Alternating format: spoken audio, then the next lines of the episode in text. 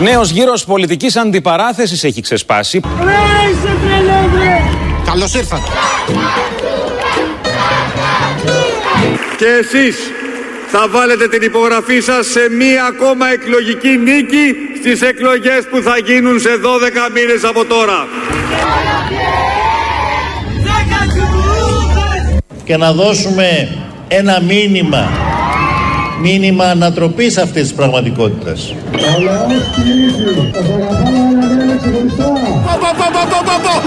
Όνειρο ζωή με ξυπνάτε. Εγώ πιστεύω στην ανατροπή των πολιτικών συσχετισμών. Πιστεύω ότι το Πασόκ ήρθε για να μείνει και αυτό αποδεικνύεται καθημερινά. Ο έπαθλό μου είστε εσείς. Έχουμε κερδίσει. Και αυτό το κατάλαβα χάρη σε εσάς. Ο λογαγός σας. Ελπίζω να μην σας βάζω ιδέες, μην το κάνετε. Είναι διανοητικό πείραμα. Είστε ένα έτοιμο μπαζούκα. Μπαζούκα. Απέναντι από το λαό μας είναι η κυβέρνηση της Νέας Δημοκρατίας. Είναι άλλα κόμματα όπως ο ΣΥΡΙΖΑ, το ΠΑΣΟΚ Κινάλ. Θέλω σήμερα να διασκεδάσουμε μέχρι το πρωί. Να διασκεδάσετε μαζί μου. Για σας. Γιατί τόση σύψη και δυσοδεία. Παραπάει το πράγμα με την τρελή που τη λένε Ελλάδα Αλαλούν του λουμπούκι και χαβαλές και όποιο πάρει ο χάρος Να σου πω ποιοι άλλοι με θεμπαστερούν οι ηλίθιοι. Ναι. Τα κανάλια. Σου λέει, Τζίμι είσαι ηλίθιος. Έτσι σου λένε. Μου το λένε αυτό το Ε, πράγμα. βέβαια, σου πετάνε σκουπίδια, σου πετάνε σκατά. Και εσύ τα τρως. Ε, ε, δεν είσαι ηλίθιος. Μας δουλεύουνε όλους μια ζωή και μας έχουν γραμμένους Εάν μου πείτε ότι στην ελληνική κοινωνία έγινε κάποιο είδους μεγάλος σεισμός από τη χθεσινή εκλογική διαδικασία του ΣΥΡΙΖΑ, με συγχωρείτε, δεν έγινε. ΣΥΡΙΖΑ θα λέτε και θα κλαίτε σε λίγο. ΣΥΡΙΖΑ θα λέτε και θα κλαίτε. Εκλογές με ανοιχτό δεν υπάρχουν πλανήτη. Τι να κάνουμε τώρα; Και ο Στάλινς στην Κεντρική Επιτροπή έβαζε και έναν και κακάρωμα. Τι να κάνουμε τώρα; Και ευχαριστούμε τον κύριο Τσίπρα που σε κάθε ευκαιρία μας θυμίζει. ΣΥΡΙΖΑ θα λέτε και θα κλαίτε σε λίγο. ΣΥΡΙΖΑ θα λέτε και θα κλαίτε. Δεν είδα εγώ συμμετοχή. Χθε το κάνετε εσείς, θα μου το πείτε. ΣΥΡΙΖΑ θα λέτε και θα κλαίτε. Που προσήλθαν στις κάλπες για να στείλουν πίσω το λογαριασμό. Γιατί ο ταχυδρόμος μπορεί να χτυπήσει και όταν δεν τον περιμένετε. Τι να μας κάνει ο Μητσοτάκης, πόσα να μας δώσει κι αυτός; Δεν μπορώ να φανταστώ τι θα λέγανε σήμερα και από το ΠΑΣΟΚ και από τη Νέα Δημοκρατία εάν τελικά δεν ήταν 172.000 και ήταν 72.000. Καταλαβαίνεις τι θα γινόταν. Ξίδι. Λυπάμαι.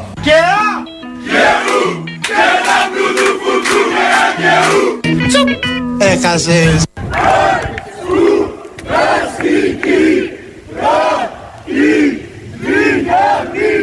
Για πρώτη φορά μετά από 33 χρόνια ε, όλες οι παρατάξεις συμφωνούν ότι είναι η πανσπουδαστική πρώτη πλην της ΔΑΠ που λέει ότι εκείνη είναι πρώτη. Θα ήθελα να ρωτήσω αν έχει κά- κάποιο σχόλιο η κυβέρνηση για το αποτέλεσμα των φοιτητικών εκλογών. Με βάση τα στοιχεία που έχουμε εμείς και με βάση τα στοιχεία που ε, προκύπτουν από τις εφορευτικές εκλογές, η κατάσταση δεν είναι καθόλου έτσι. Η φοιτητική παράταξη Νέας Δημοκρατίας παραμένει πρώτη. Ο δεν είναι αυτό. τρόπος με τον οποίο ε, επιχειρούν ορισμένοι να ερμηνεύσουν τα αποτελέσματα των α, φοιτητικών εκλογών δεν νομίζω ότι βοηθάει Δεν το έχω ακόμα χωνέψει. Δεν έχει κατέβει ακόμα. Είναι κάπου εδώ. Αυτή είναι η ιδεολογική σας αντιπαράθεση. Αλλά αυτή είστε.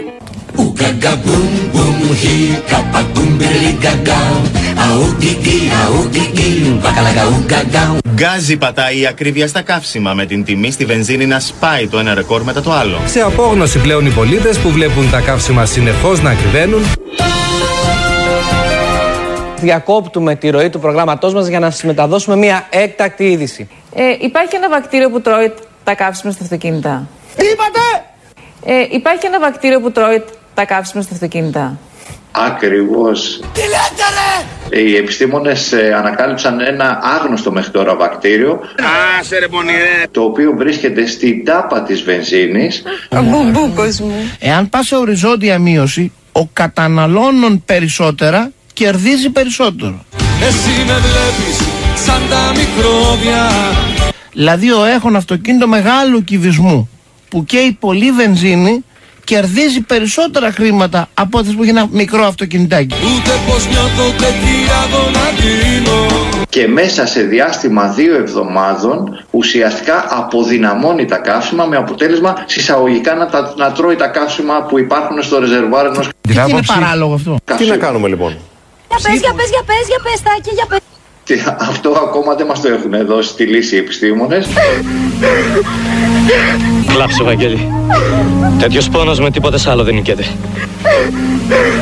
Για οτιδήποτε νεότερο θα διακόψουμε και πάλι την ροή του προγράμματός μας με έκτακτο δελτίο.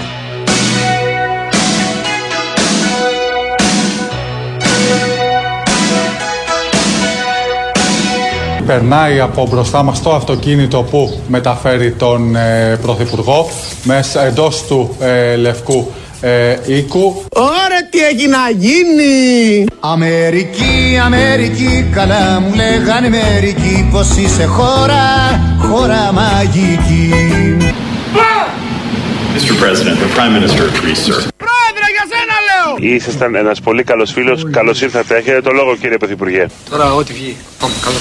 Όπως προείπατε, οι προπατερός σας εμπνεύστηκαν από τα ιδεώδη της Ελληνικής Δημοκρατίας. Εσείς δεν είστε που τους νικήσατε στο Βαλτέτσι. Εσείς δεν επαντήσατε το κάστρο στην Τριπολιτσά. Αυτή ήταν πόλεμη, μωρέ. Ενώ ταυτόχρονα οι εμπνευστές της Ελληνικής Επαναστάσεως εμπνεύστηκαν με τη σειρά τους από την Αμερικανική Επανάσταση. Εδώ είναι μια στιγμή παραφροσύνης. Φαίνεται να τα έχει χαμένα. Έχεις δίκιο, Γιάννης. Πίσω από τις κλειστές πόρτες του οβαλγραφείου. Σπρώξε λίγο προς τα μέσα γιατί έχει πιτσικάρει πόρτα. Κυριάκος Μητσοτάκης και Τζο Μπάιντεν συμφώνησαν στη συμμετοχή της Ελλάδας στο πρόγραμμα F-35. Ο πραγματευτής Και να το πω σωστά. Με στόχο κατά πληροφορίες τα πρώτα μαχητικά να αφιχθούν στη χώρα μας από το 2028 και έπειτα. Παγυρίζω αχ να φωνάζω τη δική μου καταδιά Εξόχατε, κυρία Πρωθυπουργέ Μητσοτάκη. Ε, what? Ξέρω ότι σας λένε Μπαϊντενόπουλο. Για κάποιο λόγο. Αν και ίσως να σας έλεγαν Μπαϊντενάκη. Έλα, έλα Μπαϊντενάκη. Γιατί γελάτε κύριε; Γιατί γελάτε κύριε; Joe Bidenopoulos. Bidenakis. Bidenakis. Έλα, έλα Bidenakis. Με την τέμπλα. Μητσοτάκης Bidenakis. Βρουντάκιδες και φουρτουνάκιδες. Φουρτουνάκιδες και βροντάκιδες. Bidenakis. Bidenakis. Μητσοτάκης Bidenakis. Βροντάκιδες και φουρτουνάκιδες. Φουρτουνακό βροντάκιδες. Μεζετάκης. Μεζετάκης. Άντε, να ζήσουν τα παιδιά, να ζήσετε, να ζήσετε. Θα ήθελα να ευχηθώ σε όλους μας να έχετε καλά στερνά. Και στο προάβλιο του Λευκού Οίκου, όπου η μπάντα έπαιζε ελληνικά τραγούδια και κάποιοι δεν έχασαν την ευκαιρία να αρχίσουν το χορό. Να κάνουν και κανένα χορό. Πάμε, Άιντε.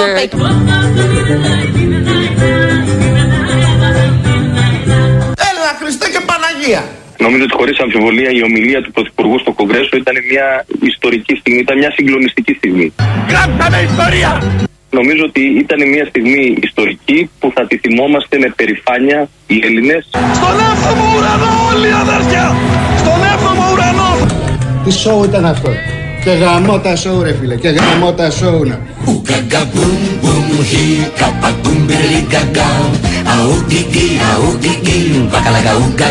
Μπορώ να σας παίξω ένα κομμάτι από το θέατρο σκιών για να δείτε πώς παίζεται. Κάτσε να πάρω τις φιγούρες εδώ. Κύριε Δήμαρχοι, κύριοι Πρόεδροι, άκουσα θέλω να μείνει 50 χρόνια πρόεδρος του Επιμελητηρίου στον Πειραιά. Πρέπει να αλλάξω κάτι νόμου που έχουμε που τα απαγορεύουν. Να το φτιάξουμε όμως, δεν είναι πρόβλημα. Τι είπατε! Άκουσα θέλω να μείνει 50 χρόνια πρόεδρος του Επιμελητηρίου στον Πειραιά. Πρέπει να αλλάξω κάτι νόμου που έχουμε που τα απαγορεύουν. Να το φτιάξουμε όμως, δεν είναι πρόβλημα. Τι να βγάλουμε, τους ξένους; Τους ξένους να βάλουμε. Ποιος να βάλουμε; Με 40 μασέλες μας ήσαν αυτοί και μας ρίξαν στην πείνα Η Φάζα ήταν η πρώτη επένδυση που έκλεισε ο Υπουργός Ανάπτυξης. Ήταν η το πρώτη μου μεγάλη επιτυχία, στο πούμε έτσι. Αχ, Παναγία μου, κοίτα με τι ψώνιο έχω μπλέξει. Η συμφωνία με τη Pfizer ήταν για να κάνουν ένα digital center, digital center στη Θεσσαλονίκη για 200 θέσεις εργασίας. Μετά από ένα χρόνο αυξάνουν τις θέσεις εργασίας σε 500. Έπιασες δουλειά εκεί μου. Αύριο πιάνω. Μετά σε 700 και τώρα που μας έχουν πει θα τις κάνουν χίλιες. Μπράβο. Όταν ρώτησα για ποιο λόγο ενώ η συμφωνία μας και τα incentives που είχαμε βάλει ήταν ε, στις 200 θέσεις. Δηλαδή έχουν φύγει πολύ πέραν της συμφωνίας εννοώ.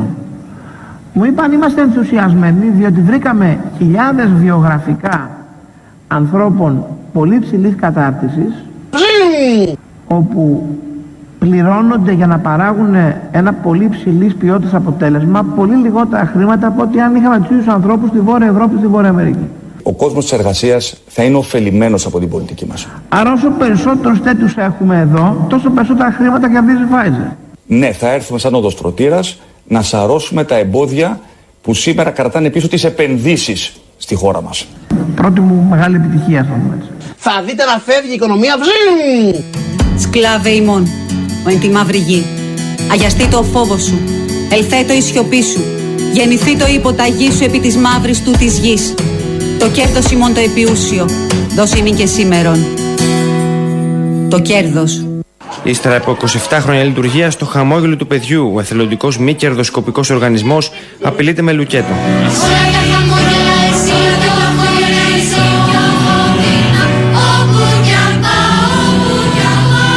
Είναι πολύ δύσκολο να διαχειριστώ ότι μπορεί να υπάρξει άνθρωπος, άνθρωπος που να θέλει να κάνει κακό σε αυτό το, το φορέα. Και την ελπίδα που ξυπνάει στη καρδιά μου σου χρωστάω 365 μέρες τον χρόνο, 24 ώρες την ημέρα υπηρετούμε της υπηρεσίας πρόνοιας. Όπου κι αν πάω Όπου κι αν πάω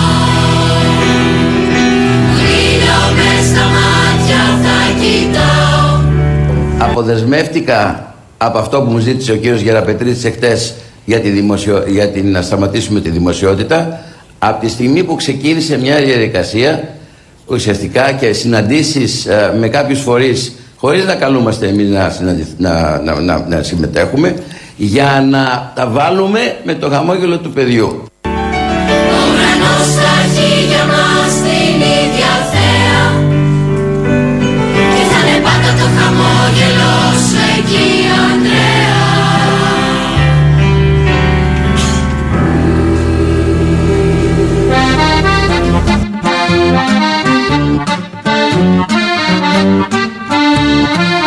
Καλημέρα, καλημέρα. 20 έχει ο μήνας. Έχω πολλά να σας πω. Πολλά δεν είναι ευχάριστα. Αλλά να ξεκινήσω με τον Παντελή. Το θέλουν οι ακροατές. Γιατί τους έφτιαξε το πρωινό όπως λένε γίνεται κάθε Παρασκευή. Ο Γιάννης από τη Ρόδο, άντε ρε Παντελή, λέει πάμε να γελάσουμε λίγο γιατί χθες στεναχώρια φαντάζομαι για το θάνατο της κακιάς Αλεπού του Ολυμπιακού μες στο Βελιγράδι το λέει ο Γιάννης. Σωτήρης, καλημέρα από Πάτρα, σαφώς και περιμένουμε κάθε Παρασκευή Παντελή. Βάσο, καλημέρα, αχ Παντελή μου γελάμε με τα χάλια μας, άραγε μόνο αυτό μας απέμεινε και το χειροκρότημα. Φυσικά είμαστε και καλοί πελάτες και προτεκτοράτο για πέραντες βάσεις και αποθήκη για το LG τους και άλλα πολλά. Ο Κούλης, καλημέρα από τη Θεσσαλονίκη. Α, η πρόταση του Κούλη γίνεται δεκτή να φροντίσει η διοίκηση του 984. Λέει ο Κούλης, θέλω μπλουζάκι να έχεις στο πίσω μέρος το λογότυπο του 984 σε κύκλο και από πάνω να γράφει μπότσις. Συγχαρητήρια στον Παντελή. Παρακαλώ πολύ Καλημέρα από την Ηλιόλουστη και πάλι Γλασκόβη. Με πήρε ένα τηλέφωνο φίλος μου και μου είπε ότι αισθάνεται εθνικά περήφανος για την ομιλία του Πρωθυπουργού στο Κογκρέσο. Δεν την είδε λέει, αλλά του την είπαν οι φίλοι του. Το ρώτησα γιατί δεν την είδε και μου είπε ότι του είχαν κόψει το ρεύμα. Σταύρος, καλημέρα σας. Ωραία που πάμε, μπουρλότο. Κωστής, μπράβο Παντελή και την τέμπλα την έβαλες μέσα. Αλέξανδρος, βάστα Παντελή, μήπως μας βγει Μπαϊντένογλου και θα τρέχουμε. Αργύρης, καλημέρα στην ωραία εισαγωγή. Με, και με αυτή την κυβέρνηση ξεφτύλα πάτο δεν έχει, όχι με αυτή την κυβέρνηση. Αγρίμια και αγριμάκια. Τιμή σε όλους εκείνους που, πέθανα, που γεννήθηκαν ελεύθεροι, έζησαν ελεύθεροι και πάνω απ' όλα αποφάσισαν να πεθάνουν ως ελεύθεροι. Θα έρθω, θα έρθω σε αυτά, θα έρθω σε αυτά. Αλλά θέλω να μου επιτρέψετε, θα, θα το καλαμπουρίσουμε μετά. Αλλά είναι λίγο, βα- λίγο σόλικο. Όχι, δεν είναι η τα του Ολυμπιακού. Μαθημένα τα βουνά από τα χιόνια. Με συγχωρείτε. Έφυγε, έφυγε, προσέξτε, έφυγε ένας παγκόσμιος άνθρωπος. Δηλαδή, ένας Έλληνας. Αυτό είναι η ταυτότητα ενός Έλληνα. Να έχει παγκόσμια και εκτός πλανήτη σκέψη. Αυτή είναι η βάση της ανθρώπινης φιλοσοφίας. Όλα τα άλλα πάει και ο Βαγγέλης ο Παπαθανασίου νοσηλεύονταν στο Παρίσι με κορονοϊό ο Ευάγγελος Οδυσσέας Παπαθανασίου το πλήρες όνομα ενός ανθρώπου που ξεκίνησε από την αγριά του Βόλου και η μουσική του ταξιδεύει στο σύμπαν. Δεν υπερβολή. Όλες οι διαστημικές ε, υπηρεσίες και όχι μόνο οι αμερικανικές και οι ευρωπαϊκές, η γαλλική και οι ρωσικές στο κοσμοδρόμιο έχουν στείλει στο διάστημα ό,τι έχουν στείλει με τη μουσική του Βαγγέλη Οδυσσέα Παπαθανασίου. Θέλω να σας πω κάτι. Στην Ελλάδα αποτιμάμε τη μεγαλοσύνη δυστυχώς κάποιων ανθρώπων όταν φεύγουν. Γιατί όταν είναι εν ζωή και λένε πράγματα που τους πληγώνουν για αυτόν τον τόπο κάνουμε όχι πως δεν τα ακούμε, πως δεν τους ξέρουμε. Και μιλάμε για έναν άνθρωπο που έχει εν ζωή βοηθήσει ανθρώπους και ανθρώπους τους έχει πάρει από το χέρι ιδίως τους συμπατριώτες του και τους έχει απογειώσει αλλά επειδή είναι, ήταν πανανθρώπινος ε, και ξέφευγε, ξέφευγε. Πώς το έλεγε ο, ο φίλος του Σμαραγδής ήταν ε, η προσωποποίηση του φωτός. Αυτό ήταν. Ε, θέλω να σας πω ότι λάτρευε τον τόπο του, λάτρευε την πατρίδα του, αγαπούσε ε, τις ομορφιές της και τα ελαττώματά της, τα οποία τα στυλίτευε, δεν δε χάριζε. Ε, βεβαίως ε, παρακολουθώ σήμερα, ε, άμα ήταν τίποτα άλλο, από το πρωί θα ήταν non-stop. Ε, πε- παίζει, αλλά γενικώ. Λοιπόν, ε, αν δεν κάνω λάθος, με το Σμαραγδί επισήμως έχει γράψει τη μουσική σε δύο ταινίες. Ανεπισήμως, ακόμη και από απόσταση με τη τεχνολογία, ε, γράφανε μουσικές και στίχους και πάει λέγοντας Γιάννης Μαραγδί καλημέρα Έπεσε η γραμμή. Μάλιστα, τον ακούσουμε τώρα. Ε, Γιατί έχει μια αξία να στεκόμαστε σε προσωπικότητες σαν τον Παπαθανασίου το Βαγγέλης, ε, Βαγγέλης, παγκόσμιο όνομα Βαγγέλης. Εντάξει παιδιά, παγκόσμιο όνομα το Βαγγέλης. Ε, παγκόσμιο όνομα είναι ο Ευάγγελος Οδυσσέας Παπαθανασίου από το έργο που άφησε. Όχι γιατί ήταν γνωστός με το Βαγγέλης. Ε, πρωτοπόρος λένε κάποιοι. Δεν ξέρω. Ε, θέλω να ακούσετε το Γιάννη το Σμαραγδί. Ε, καλημέρα Γιάννη. Καλημέρα αγαπητέ Γιώργο. Λοιπόν, ο καλός σου φίλος ε, δεν είναι πια στην παρέα. Ε, ο αδερφός. Μμ. Ε, ναι, αλλά και από εκεί που είναι παρέα είναι. Δεν χάνονται. Χάνεται, μπορεί να χάνεται τη, η, ας πούμε, η ζωντάνια της ε, αφής, να το πούμε έτσι. Δηλαδή, της προσέγγισης του ανθρώπου προς άνθρωπο ως ε, οντότητες ε, με, με την ηλική υπόσταση. Μμ.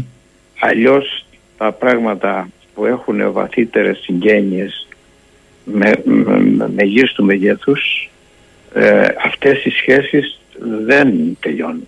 Είτε ή, α- ας πούμε ο- είμαστε και οι δύο εκεί, είτε ήμασταν και δι- οι δύο εδώ, είτε είμαι εγώ εδώ και εκείνος είναι εκεί πάνω. Ε, ξέρω από χθες, μάλλον όλο το διάστημα, αλλά ειδικά από χθες, ξέρω ότι εί- είσαι λίγο περίεργα, αλλά θα το προσπαθήσω ε, μαζί σου. Πριν έρθω στην αμυγός δική σας συνεργασία, θέλω να σε ρωτήσω με τα μάτια του Γιάννης Μαραγδί, του σκηνοθέτη ανθρώπου και αδελφού, όπως λέει. Τι ήταν ο Ευάγγελος Οδυσσέας Παπαθανασίου ε, τελικός. Γιατί έχω πει ότι σε αυτόν τον τόπο φεύγουν κάποια μεγάλα πρόσωπα και μετά θυμόμαστε πόσο μεγάλα είναι. Τη μεγαλοσύνη τους εν ζωή δεν την κοιτάμε. Κοίταξε, όχι μόνο να δεν την κοιτάμε, αλλά μια και μιλάς για το Βαγγέλη και μιλάμε για το Βαγγέλη, ο οποίος ήταν ε, μέγας κοινωνός και συμπαντικής αρμονίας, μέγας κοινωνός, τα σκοτεινά μυαλά της ελληνικής μετριότητας όχι μόνο δεν κατανόησα τι είναι αυτό, προσπάθησαν να τον μικρύνουν, να τον πικράνουν, να τον εξοντώσουν και τελικά αυτοί τον οδήγησαν σε αυτοεξορία, αυτοεξορία πράγμα που έγινε 20 65 χρόνια πριν στο Νίκο μας Καζαντάκη. Το ίδιο πράγμα. Δεν τα αντέχει ο νεότερος ελληνισμός έχει ένα μεγάλο κομμάτι δεν αντέχει τα μεγάλα μεγέθη. Αυτό το μεγάλο κομμάτι εάν δεν μικρύνει θα αφανιστούμε κύριε Γιώργο. Δεν μπορεί να περνάει ο Βαγγέλης του Παπαθανασίου και να βιώνει αυτά που βίωσε κάνοντας ό,τι έκανε προσφορά στην Ελλάδα, ό,τι έκανε. Ακόμη και το Όσκαρ που πήρε είπε μα δεν το πήρα εγώ, η χώρα μου το πήρε, η Ελλάδα. Εδώ δεν πληρώθηκε ποτέ, από, όχι μόνο από μένα, ε, δεν έκανε τίποτα στην Ελλάδα να πάρει αμοιβή. Και έφτασαν στο σημείο να τον λασπώνουν ότι έπαιρνε κρατικά χρήματα. Δηλαδή είναι μια... ε, το κάποια, μου έλεγε κάποια στιγμή Δηλαδή ο Βαγγέλης καταρχήν δεν παραπονιόταν ποτέ για τίποτα. Δεν έλεγε ποτέ τίποτα. Καν Δεν για, τη- έβγαζε- καν για την υγεία του δεν παραπονιόταν. Εσείς του βάζατε χέρι. Έτσι είναι. Τα λέω λάθος; Όχι, σωστά, έτσι είναι. Ακριβώς όπως το λες. Κάποια στιγμή λοιπόν ε, μου έλεγε που και που, δηλαδή μέσα στη 12 χρόνια που είμαστε μαζί, 13, να το είχε πει 5-6 φορές. Να εδώ στο στήθος έχω ένα ελεφαντάκι που ανεβαίνει πάνω. Και μερικές φορές γίνεται κοπάδι. Κατάλαβες τι, τι, τι, τι ζούσε αυτός ο άνθρωπος. Είπες ε, πριν από λίγο ο- ότι είναι η απόλυτη ταύτιση με τη συμπαντική αρμονία.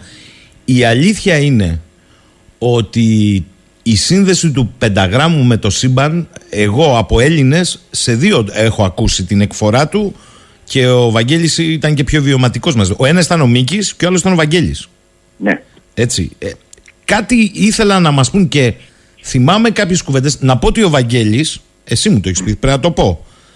Πολλές φορές άκουγε τις συζητήσεις που γινόντουσαν μέσα στο 984 ή κάποιες εκπομπές στην Crete TV που δεν είχαν σχέση με τα μικρά αλλά με τα μεγάλα και το προεξέτεινε. Είναι έτσι; Πρώτα απ' όλα πρέπει να σου πω ότι μια μέρα με πήρε από το Παρίσι να μου πει ότι αυτές τις εκπομπές για την ελληνική επανάσταση που κάνει ο δημοσιογράφος ο φίλος σου ε, και τις βλέπεις στο διαδίκτυο είναι με, μεγάλη εθνική προσφορά.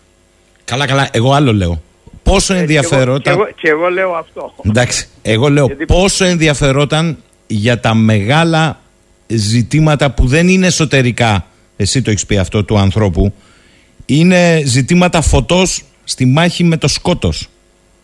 Ναι, όλη το, η, η κατάθεση αυτό είναι. Είναι το, το φωτεινό μέρος ε, του πολιτισμού που μας γέννησε. Ο οποίος πολιτισμός είναι ακατάλητος και έχει απόλυτη σύνδεση με το σύμπαν. Ε, Και ο Βαγγέλης, καταρχήν και μετά ο Μίκης, δηλαδή με τη Μμ. ε, α, Συμφωνία των Σφαιρών, ο Βαγγέλης είχε απευθείας σύνδεση. Απευθείας όμως σύνδεση.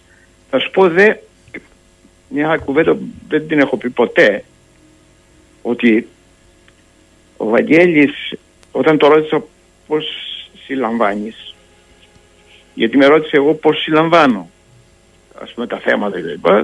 Του είπα εσύ πώς συλλαμβάνεις. Μου λέει, κοίταξε δεν συλλαμβάνεις, οι μουσικές υπάρχουν. Το σύμπαν είναι μια μουσική, είναι μια αρμονία. Τώρα, τι- η δουλειά του μουσικού είναι, ας πούμε, ότι κρατάει ένα κύπελο και είναι στην άκρη ενός ποταμού που κατεβαίνει συνέχεια το νερό, η μουσική δηλαδή. Η μουσική λοιπόν που παίρνεις εσύ, ο μουσικός, είναι η στιγμή σου και η στιγμή που βάζεις το χέρι σου με το κύπελο για να πάρεις τη μουσική που κατεβάζει το σύμπαν.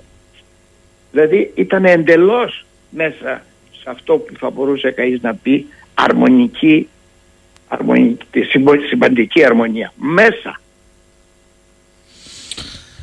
Γιάννη, ε, τι θυμάσαι από τις ε, αμυγός επαγγελματικές, τώρα πόσο επαγγελματικές είναι μεταξύ δύο φίλων δεν ξέρω, αλλά αμυγός επαγγελματικές συνεργασίες, ε, αν θυμάμαι καλά, μπορεί να κάνω λάθος να με διορθώσεις εσύ, γιατί δεν τον προλάβαινε κανείς τον Παπαθανασίου, αλλά στον Καβάφη και στον Γκρέκο έχετε συνεργαστεί; Βέβαια.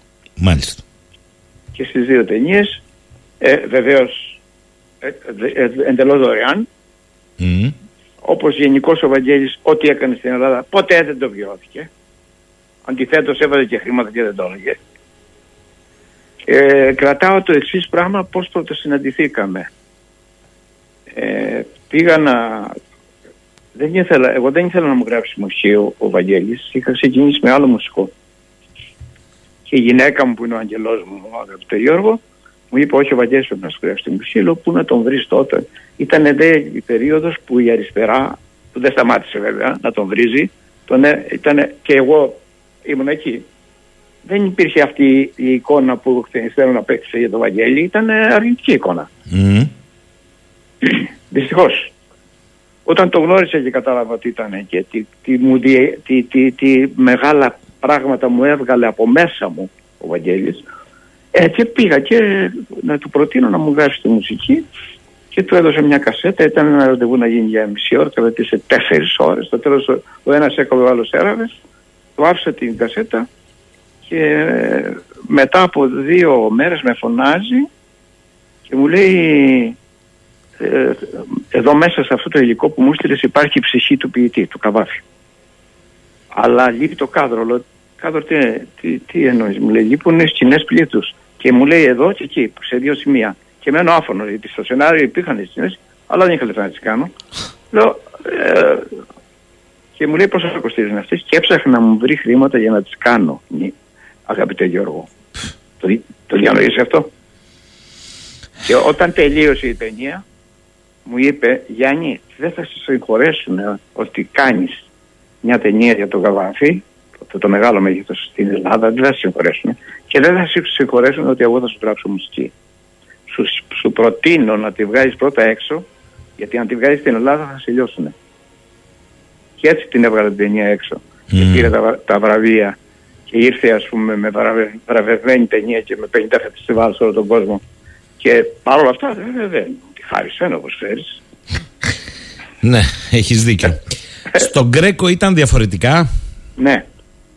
Ε, θέλω να μου πεις αυτό που είχες πει όταν ετοίμαζες ε, την προβολή της ταινίας ε, Αβάν Πρεμιέ στη, στο Ηράκλειο μου είχες πει ότι ο Παπαθανασίου θεωρούσε καθήκον την ανάδειξη του Γκρέκο ε, και μέσα στη μεγάλη οθόνη.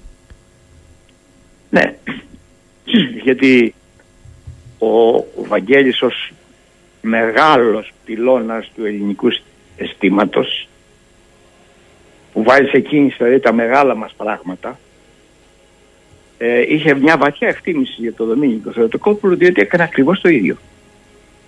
Ο, ο Δομήνικος Θεοτοκόπουλος. Έβαλε σε κίνηση τα μεγάλα ελληνικά πράγματα.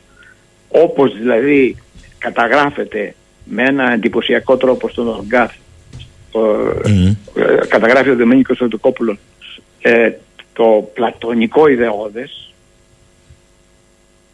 έτσι είναι δηλαδή η πλατωνική σκέψη που έχει μέσα της τη σχέση την, την ουσία, το, το θείο και πώς μεταφράζεται ε, τόσο ως αρχαίο ελληνικό αίσθημα όσο και ως χριστιανική πίστη. Το ίδιο πράγμα ήταν ο Βαγγέλης. Τα ίδια πράγματα πίστευε ότι αυτός ο συνδυασμός ε, ε, έχει ως ε, ουσία του το μέλλον της ανθρωπότητας. Και λέγει εγώ. Δηλαδή αν ακολουθήσει κανείς το ελληνικό αίσθημα που είναι τρόπος, είναι τρόπος, δεν είναι εθνολογική κατηγορία, είναι τρόπος. Δηλαδή είναι, είναι το να βλέπει κανείς στην καθημερινότητα την πλευρά τη θεϊκή. Αυτό δηλαδή που αισθάνεσαι όταν πηγαίνεις στην Ακρόπολη που έχει υλικά στοιχεία αλλά και αόρατα που είναι ισχυρά έτσι βλέπει ο ελληνικός πολιτισμός τις ανθρώπινες οντότητες. Είναι μέρος του θείου που βιώνουν κάτι γήινο. Αυτό είναι ο Βαγγέλης, αυτό κάνει ο Βαγγέλης, αυτό κάνει και ο, ο Δομήνικος Στατοκόπουλος. Άρα θεωρούσε υποχρέωση άνθρωποι που, έχουν, που γνωρίζουν την προσευχή τους, που αγαπάνε τον πολιτισμό που μας γέννησε, μας γέννησε και που μου έκανε την τιμή να με βάζει εκεί μέσα ο Βαγγέλης, να κάνουμε, να υπηρετούμε αυτά τα μεγάλα μεγέθη. Η... Αυτή είναι η φωτεινή Ελλάδα, η Ελλάδα του φωτός. Θέλω, ε, πριν σε αποχαιρετήσω, ξέρω σήμερα τι γίνεται, ε, γιατί όπως σωστά είπες και εισαγωγικά, τώρα τον θυμήθηκαν. Λοιπόν, ε, πρώτη τελευταία μου ερώτηση. Σου άφησε ποτέ αίσθηση, εντύπωση, πώς ένιωθε που η μουσική του ταξίδευε και έξω από τη γη; Στο σχολίασε ποτέ, όχι. Όχι. Και μάλιστα θέλω να σου πω κάτι που μου έκανε τρομερή εντύπωση.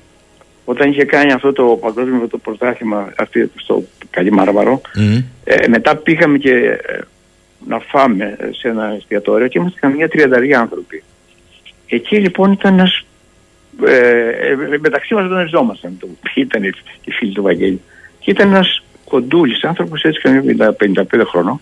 Ρώτησα λοιπόν τη σύντροφό του, τη Λόρα, γιατί ο Βαγγέλης δεν έλεγε ποτέ τίποτα. Σε κανέναν. Και, και σε εμάς ποιος είναι ο Λέω αυτός ο, την πέρα ποιος είναι; Μου λέει είναι από την Άσα. Λέει τι κάνει αυτός εδώ; Λέει ήρθε γιατί ήχους που συνέλεξε η Νάσα από το σύμπαν είναι σαν τις μουσικές του Βαγγέλη. Και ήρθε να του προτείνει να κάνει τη μυθοδία. Δηλαδή η Νάσα το κέντρο ας πούμε το, το επιστημονικό κέντρο που διερευνά ας πούμε και οργανώνει το, το, το, τη γη με το ό,τι είναι αυτό ας πούμε είδε ότι οι μουσικές του Βαγγέλη εμπεριέχουν το σύμπαν.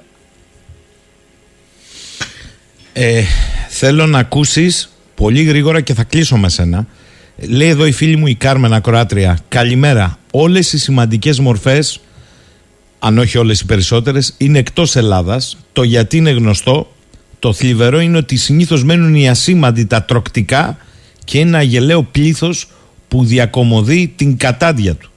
Ο Γιώργος λέει χαιρετισμούς από τις Λιβανάτες στον αγαπημένο Γιάννη Σμαραγδί, έναν από τους λίγους σημερινούς Έλληνες που υπερβατικά αναγυγνώσκουν την πραγματικότητα επανανοηματοδοτώντας την ιστορία της Ελλάδας και όχι μόνο. Αυτό το κομμάτι ήταν και ο Βαγγέλης ε, Παπαθανασίου. Και άλλος ε, φίλος εδώ λέει είναι μεγάλη απώλεια του μέγιστου Βαγγέλη του καλύτερου πρεσβευτή της Ελλάδας στο εξωτερικό και να μην ξεχνιόμαστε λέει του Βολιώτη από την αγρία του Βόλου ο Ευάγγελος Οδυσσέας Παπαθανασίου. Γιάννη αυτές είναι έτσι κάποιες ε, σκόρπιες αντιδράσεις ακροατών. Θέλω να σε ρωτήσω καλά όλα αυτά αλλά επειδή το γήινο είναι αυτό που έχει τη γνώση και την αυτογνωσία να συνδεθεί με το σύμπαν ο άνθρωπος Βαγγέλης Παπαθανασίου σε σχέση με το Γιάννη τι είναι αυτό που, που σου μένει εντελώς ανθρώπινα πέρα από το μεγαλείο ε, του πνεύματος του ανδρός δεν ξέρω αν είναι political correct να πούμε το μεγαλείο του ανθρώπου του ανδρός λοιπόν ε, Τι σου μένει; τα μάτια του που μερικές φορές έλαμπαν και συγχρόνως ήταν σ- σαν μάτια ενός μικρού παιδιού και μετά ένα γέλιο τροταχτό. Γιάννης Μαραγδί, να σε καλά, σε ευχαριστούμε έτσι που είπες δύο κουβέντες. Νομίζω πολύ περισσότερα έχει στο δικό σου έργο μαζί με το Βαγγέλη αυτό έχει αποτυπωθεί. Καλημέρα από το Ηράκλειο, από την ιδιαίτερη πατρίδα σου, να είσαι καλά. Να είσαι καλά. Λοιπόν, πάμε σε διάλειμμα και επανερχόμαστε. Εντάξει, το ξέρω, μου λέει εδώ πέρα ο Μιλτιάδης. «Ε, Γιώργο, εντάξει, respect στον άνθρωπο Σμαραγδί. Άπειρα respect στον Παπαθανασίου. Σε παρακαλούμε, σταμάτα το. Φτάνει. Λοιπόν, πάμε σε διάλειμμα.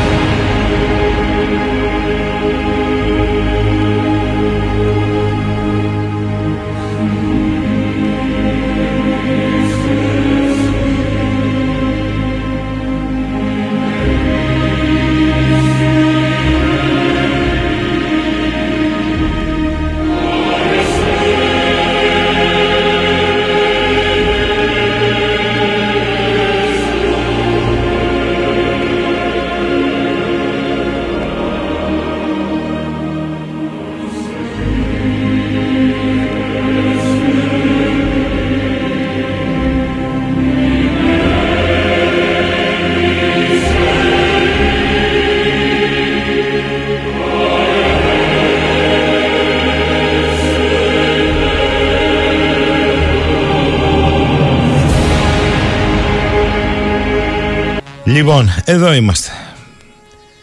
Το δεύτερο μεγάλο σημαντικό ε, γεγονός σήμερα είναι 20 Μαΐου. Σαν σήμερα πριν 81 χρόνια ξεκινούσε η μάχη της Κρήτης. Η μάχη για την κατάληψη του μόνου ελεύθερου κομματιού της χώρας μετά τη γερμανική ναζιστική λέλεπα που είχες σαρώσει τα πάντα στην υπόλοιπη Ελλάδα. Σαν σήμερα λοιπόν 20 Μαΐου του 41 αρχίζει η περίφημη μάχη της Κρήτης η Κρήτη που γίνεται οι σύγχρονες θερμοπύλες άμα θέλουμε ιστορικές αντιστοιχίες όλης της Ευρώπης στη μάχη κατά του ναζισμού. Η μάχη της Κρήτης είναι η πρώτη στην ιστορία που δίνει τόσο καταλυτικά το χαρακτηριστικό της ενεργούς συμμετοχής του λαού της. Είναι οι αστράτευτοι μαχητές της Κρήτης που πολέμησαν πάνδημα σε ένα συναγερμό από τη μία άκρη του νησιού στην άλλη την τότε σύγχρονη, πιο σύγχρονη δεν υπήρχε τότε, τακτική στρατιά. Η μάχη αυτή έχει αυτά τα χαρακτηριστικά και θα αποτελέσει το μήνυμα ότι ο μεγάλος ναζιστικός στρατός της Γερμανίας τελικώς δεν είναι αίτητος. Το νησί μπορεί να καταλήφθηκε και να ξεκίνησε ένα άλλο δράμα. Όμως το μήνυμα είχε γίνει πια ελπίδα για τους λαούς σε όλο τον ευρωπαϊκό χώρο.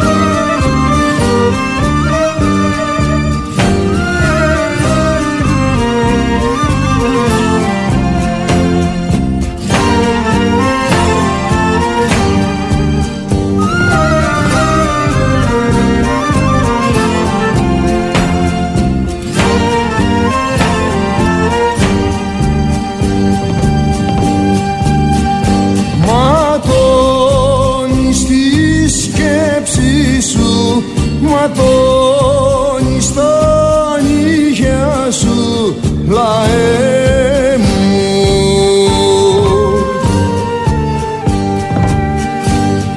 Για να βγάλεις τον άρτο τον επιούσιο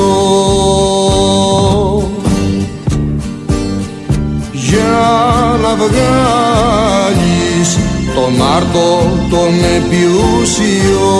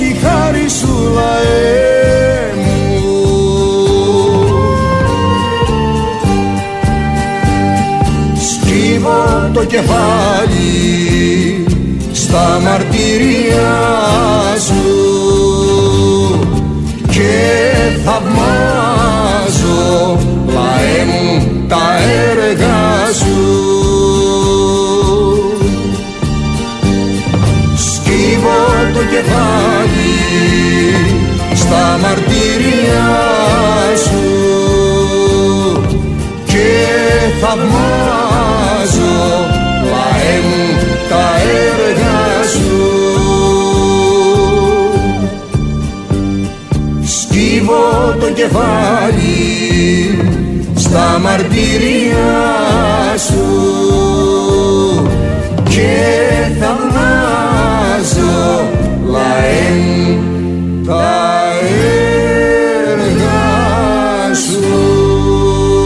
Ο κύριος Γιάννης από το Λονδίνο, καλημέρα κύριε Γιάννη μου. Λέει: Εγώ περίμενα να ακούσω το πότε θα κάνει ξαστεριά τραγούδι που τραγουδούσα με τον Άγγλο πεθερό μου που ήταν στην κατοχή επικεφαλής αγγλικής κατασκοπίας στη Δυτική Κρήτη.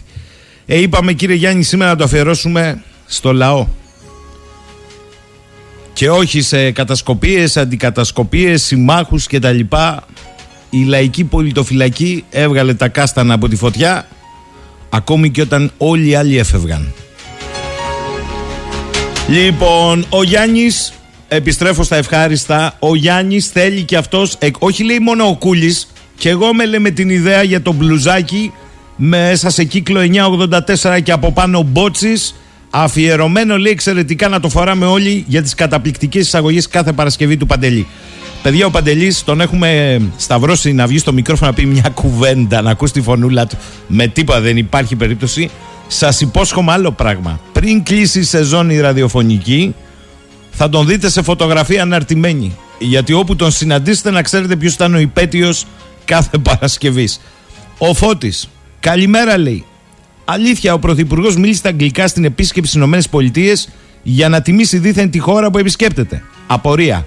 Όταν πάει καμιά Κίνα θα μιλήσει στα κινέζικα; Θα μου πει κανείς σάμπος και ελληνικά όταν μιλάει βγάζει κανείς νόημα; Ίσως έμεινε κανένα υπόλοιπο το εξάμεινο της εξορίας ως βρέφος στο Παρίσι. Δύσκολα χρόνια λογικό είναι. Άρα Ελλαδάρα λέει νάνι που σε κουμαντάρουν. Φαντάζομαι φώτη το λες διαχρονικά ε. Ε. Ο Παναγιώτης λέει λυπάμαι που δεν βρίσκω λόγια να εκφράσω τα συναισθήματά μου για την απώλεια του Βαγγέλη Παπαθανασίου. Αλήθεια είναι αυτό που λες Παναγιώτη μου. Ε, εν τω μεταξύ μου στέλνετε εδώ εντάξει παιδιά, εντάξει, το καταλαβαίνω αλλά να είστε δίκαιοι μου, μου στέλνει εδώ κάποιος ας πούμε δεν ξέρω λέει διάβασες την ανακοίνωση ε, της ε, Προέδρου της Ελληνικής Δημοκρατίας για τη γενοκτονία των ε, Ποντίων; Είναι δυνατόν να αναγράφει μέσα στην ανακοίνωση περί σεβασμού, έλλειψη σεβασμού προς τη διαφορετικότητα; Αυτό συνέβη στον Πόντο. Η σφαγή ήταν έλλειψη από έλλειψη σεβασμού στη διαφορετικότητα από τον Κεμάλα τα Τούρκ.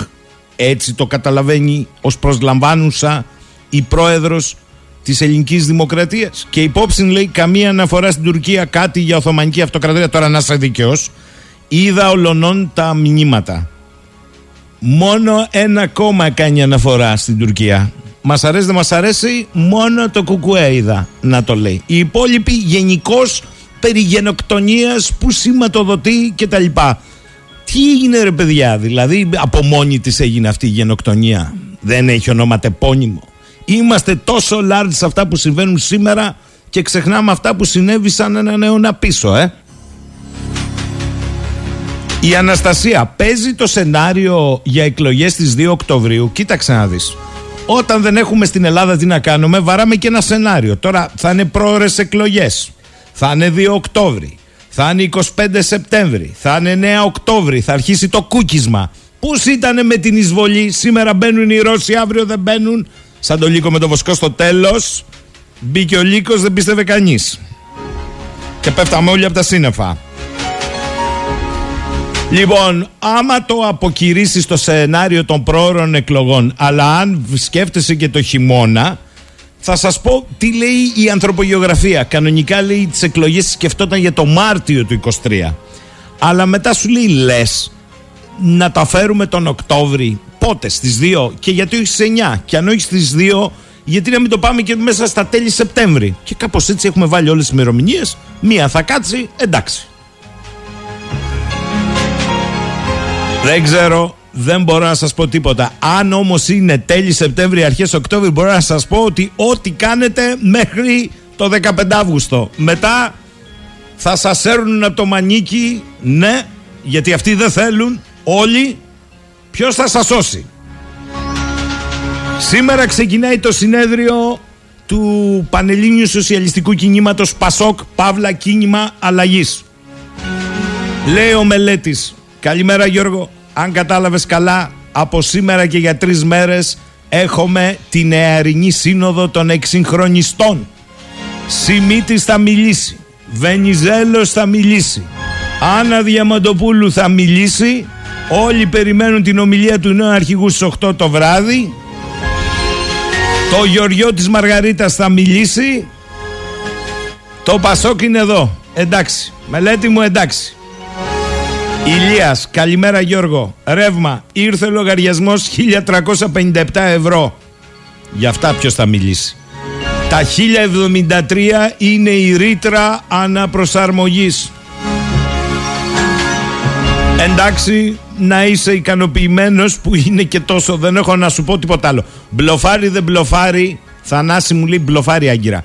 Θανάση, μπλοφάρι δεν μπλοφάρι άγκυρα. Παζαρεύει δεν παζαρεύει το δικαίωμα που έχει σε βέτο μέσα στο ΝΑΤΟ για την είσοδο της Σουηδίας και της Φιλανδίας για μένα είναι σίγουρο. Ένα πράγμα.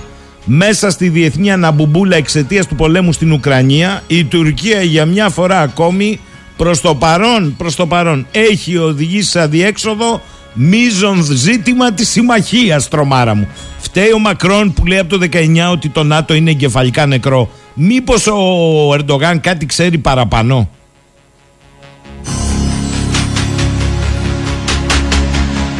Αχ, Εν τω μεταξύ όλοι μείναν στη συνάντηση του Μπλίνκεν, προσέξτε, με τον ε, Τσαβούσογλου. Ο Τσαβούσογλου μετά είδε παρακαλώ πολύ το Γενικό Γραμματέα του ΟΗΕ και ενώ η Τουρκία κάνει νέες εργασίες στην κατεχόμενη, ουδέτερη κατά τα άλλα, κατεχόμενη ανοιχτά αμόχωστο, δεν έτρεχε τίποτα. Political correct. Σου λέει αφού οι Έλληνες δεν λένε όνομα, πούμε εμείς, άστο.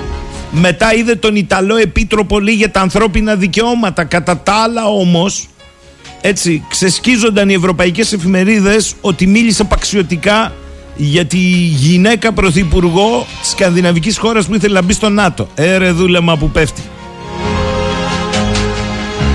Και τέλος, για να μην ξεχνιόμαστε παιδιά, όλα τα είχαμε, η ευλογιά των πυθίκων μας έλειπε. Τι άλλο, τι να πω τώρα, δεν, είναι και στην Αυστραλία, είναι και στην Ιταλία, είναι και στην Πορτογαλία. Όσον νούπο, ανοίξαμε και σας περιμένουμε. Θα πάμε σε διάλειμμα με αισιοδοξία. Ακούστε ένα τραγούδι που στο βάθος του είναι πολύ αισιόδοξο. Είναι καινούριο τραγούδι, έχει όμως μία, όχι υποδόρια, ανοιχτή αισιοδοξία να φτιάξει λιγάκι η μέρα μας. Πάμε Κατερίνα.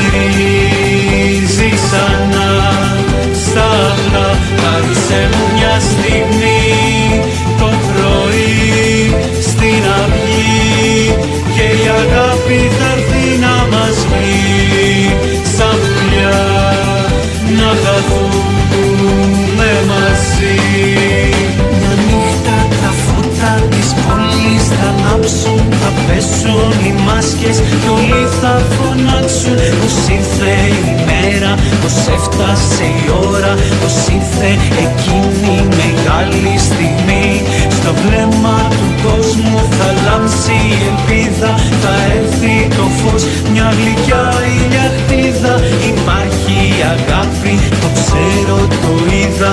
Ας κάνουμε μια νέα αρχή Η ζωή κοιτάει μπροστά,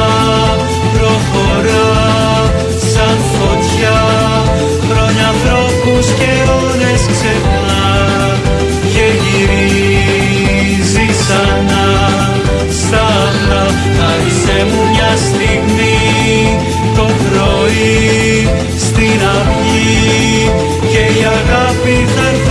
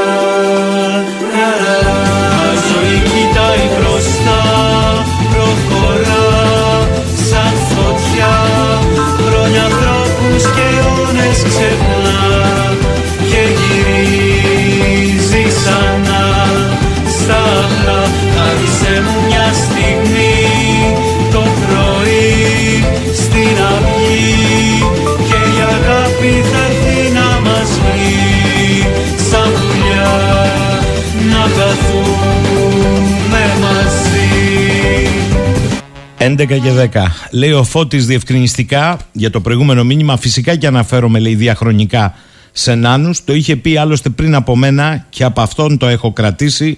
Ο μεγάλος δάσκαλος Σαράντης Καργάκος, ένας από τους αξιόλογους καλεσμένους. Νοσταλγούμε ήρωες, είχε πει ο Καργάκος, γιατί μας κυβερνούν νάνοι. Η Ελένη ήμουν μικρό παιδί στη Γερμανία όταν άκουσα μουσική του Βαγγέλη Παπαθανασίου.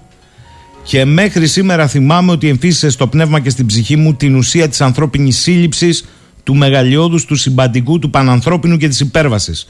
Χθες λέει τον σκεφτόμουν και ένιωθα θλίψη. Έχει κατοικήσει στι ψυχές μας για πάντα και άνοιξε το ταξίδι του σύγχρονου ανθρώπου στο σύμπαν. Είναι ζωντανός. Έτσι είναι, Ελένη. Και τέλος ο φίλος ο Λάζαρος, δηλαδή ρε Γιώργο, ξεκινάει το συνέδριο Πασόκ, κίνημα αλλαγής, με βασικούς ομιλητές, το σημείτι των δομημένων ομολόγων της Goldman Sachs, την Άννα Διαμαντοπούλου της ιδιωτικοποίησης των πανεπιστημίων και της εξίσωσης των ιδιωτικών κολεγίων σε επαγγελματικά δικαιώματα με τα πανεπιστήμια, του Βαγγέλη Βενιζέλου του PSI, αχ ομολογιούχοι, και του Γεωργιού όπως λέτε της Μαργαρίτας του πρώτου μνημονίου και του Δέλτα Νιτάφ. Και τέλος, ο φίλος ο Θανάσης, τα πράγματα Γιώργο είναι σοβαρά, επανεμφανίστη δεν έχετε το Θεό σας. Ο Βασιλακόπουλος λέει, ο Θόδωρος στις οθόνες της δημόσιας τηλεόρασης. Απ' τη μια για τη νέα μετάλλαξη όμικρο στην Ήπειρο και έχει άποψη και για την ευλογιά από τις μαϊμούδες. Δεν πάμε καλά. Το ότι δεν πάμε καλά φαίνεται στα παιδιά μας. Και προχθές μας τσιγκλίσατε και δικαίως ε, αρκετοί γονείς και εδώ στο Ηράκλειο. Τι γίνεται με την ενδοσχολική βία, την ένδο και έξω οικογενειακή βία στις νέες μικρές ηλικίες, στα χρόνια τα άγουρης, ε, άγουρης εφηβείας και όχι μόνο και νεότερα και μεγαλύτερα παιδιά και πώς να συμπεριφερθούμε οι γονείς. Είμαστε σε ένα αμήχανο μου λένε περιβάλλον. Λοιπόν, μία κατάλληλη φωνή να μας βοηθήσει στο μέτρο του εφικτού είναι η κυρία Κρυσταλή Αποστόλου, ψυχολόγος και παιδοψυχολόγος, η οποία κάνει αρκετές δημόσιες παρεμβάσεις, όχι τώρα που με τα δραματικά γεγονότα στην Αθήνα και όχι μόνο στην Αθήνα ήρθε ξανά στην πρώτη γραμμή των ΜΜΕ τρομάρα μας το θέμα. Η κυρία Αποστόλου παρεμβαίνει συστηματικά, θυμάμαι και τις παρεμβάσεις την περίοδο της καραντίνας.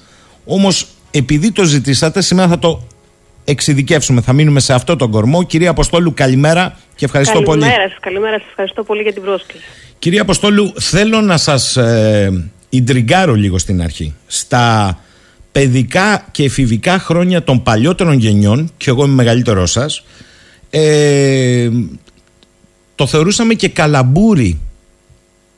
Μπορεί να σας σοκάρω, αλλά εγώ πρέπει να το πω όπως το καταλαβαίνω. Ναι, ναι, ναι. Ή το θεωρούσαμε και βαθμό ενδυνάμωσης της κοινωνικοποίησης ε, θα το πω όπως το λένε στην Κρήτη μου παίξες μια σφαλιέρα θα σου παίξω μια με κορόιδεψα θα σε κοροϊδέψω από τότε βέβαια κύλησε πολύ νερό στο αυλάκι και οι κοινωνικοί όροι στο περιβάλλον των παιδιών και το οικογενειακό έχουν αλλάξει πλήρως Έτσι ακριβώς. Έτσι ακριβώς. Τελείως διαφορετικά τα, τα, τα παιδικά χρόνια τα δικά μας από τα παιδικά χρόνια των παιδιών. στη Καλά τα σημερινή δικά μέρα. σας αφήστε τα είστε νέα λοιπόν, για τα τέλος δικά μου πάντων.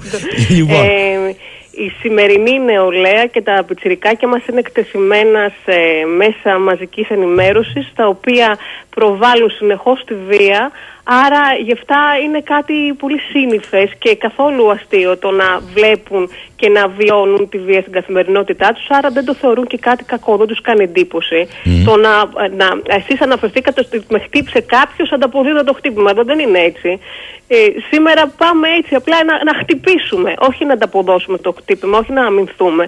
Πολλές φορές και εμείς οι ψυχολόγοι έχουμε αλλάξει τώρα τις παιδαγωγικές μας μεθόδους και λέμε, ενώ παλιότερα λέγαμε ότι ε, δεν χτυπάμε ποτέ, όταν σε χτυπήσουν θα πας, θα το πεις στην δασκάλα, θα το πεις στη μαμά.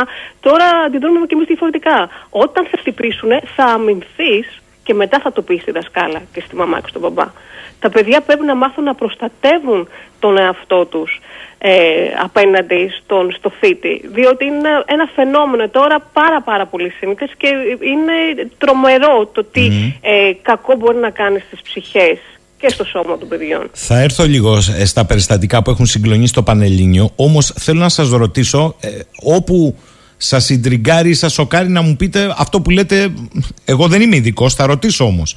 Φταίει μήπως λίγο και το οικογενειακό περιβάλλον και επειδή. Από εκεί ξεκινούμε. Θα σας πω τι Το εννοώ. οικογενειακό περιβάλλον. Μπαμπάς Ένα και μαμά. οικογενειακό περιβάλλον όπου υπάρχει μέσα κακοποίηση ε, είτε μεταξύ των γονιών είτε ενδοκογενειακή βία μεταξύ των μελών όταν υπάρχει μια αγωνική κατάθλιψη, όταν υπάρχει σύγκρουση, έλλειψη συνεκτικής και αποτελεσματικής πειθαρχίας, όλα αυτά συμβάλλουν στην δημιουργία ε, έτσι έντονης και επιθετικής συμπεριφοράς στα παιδιά. Άρα μπορεί να φτιάχνουμε μέσα στα σπίτια τους θύτες. Τα θύματα μπορεί να τα φτιάχνουμε μέσα στο σπίτι. Τι εννοώ; Σε μια εποχή, καλά το είπατε εσείς, υπερκατανάλωσης και υπερπροσφοράς, μήπως κάναμε τα παιδιά μας πολύ μαλθακά; Στις πραγματικότητες της ζωής. Δηλαδή τους φτιάξαμε ένα φαντασιακό που πόρο απέχει από την πραγματική ζωή.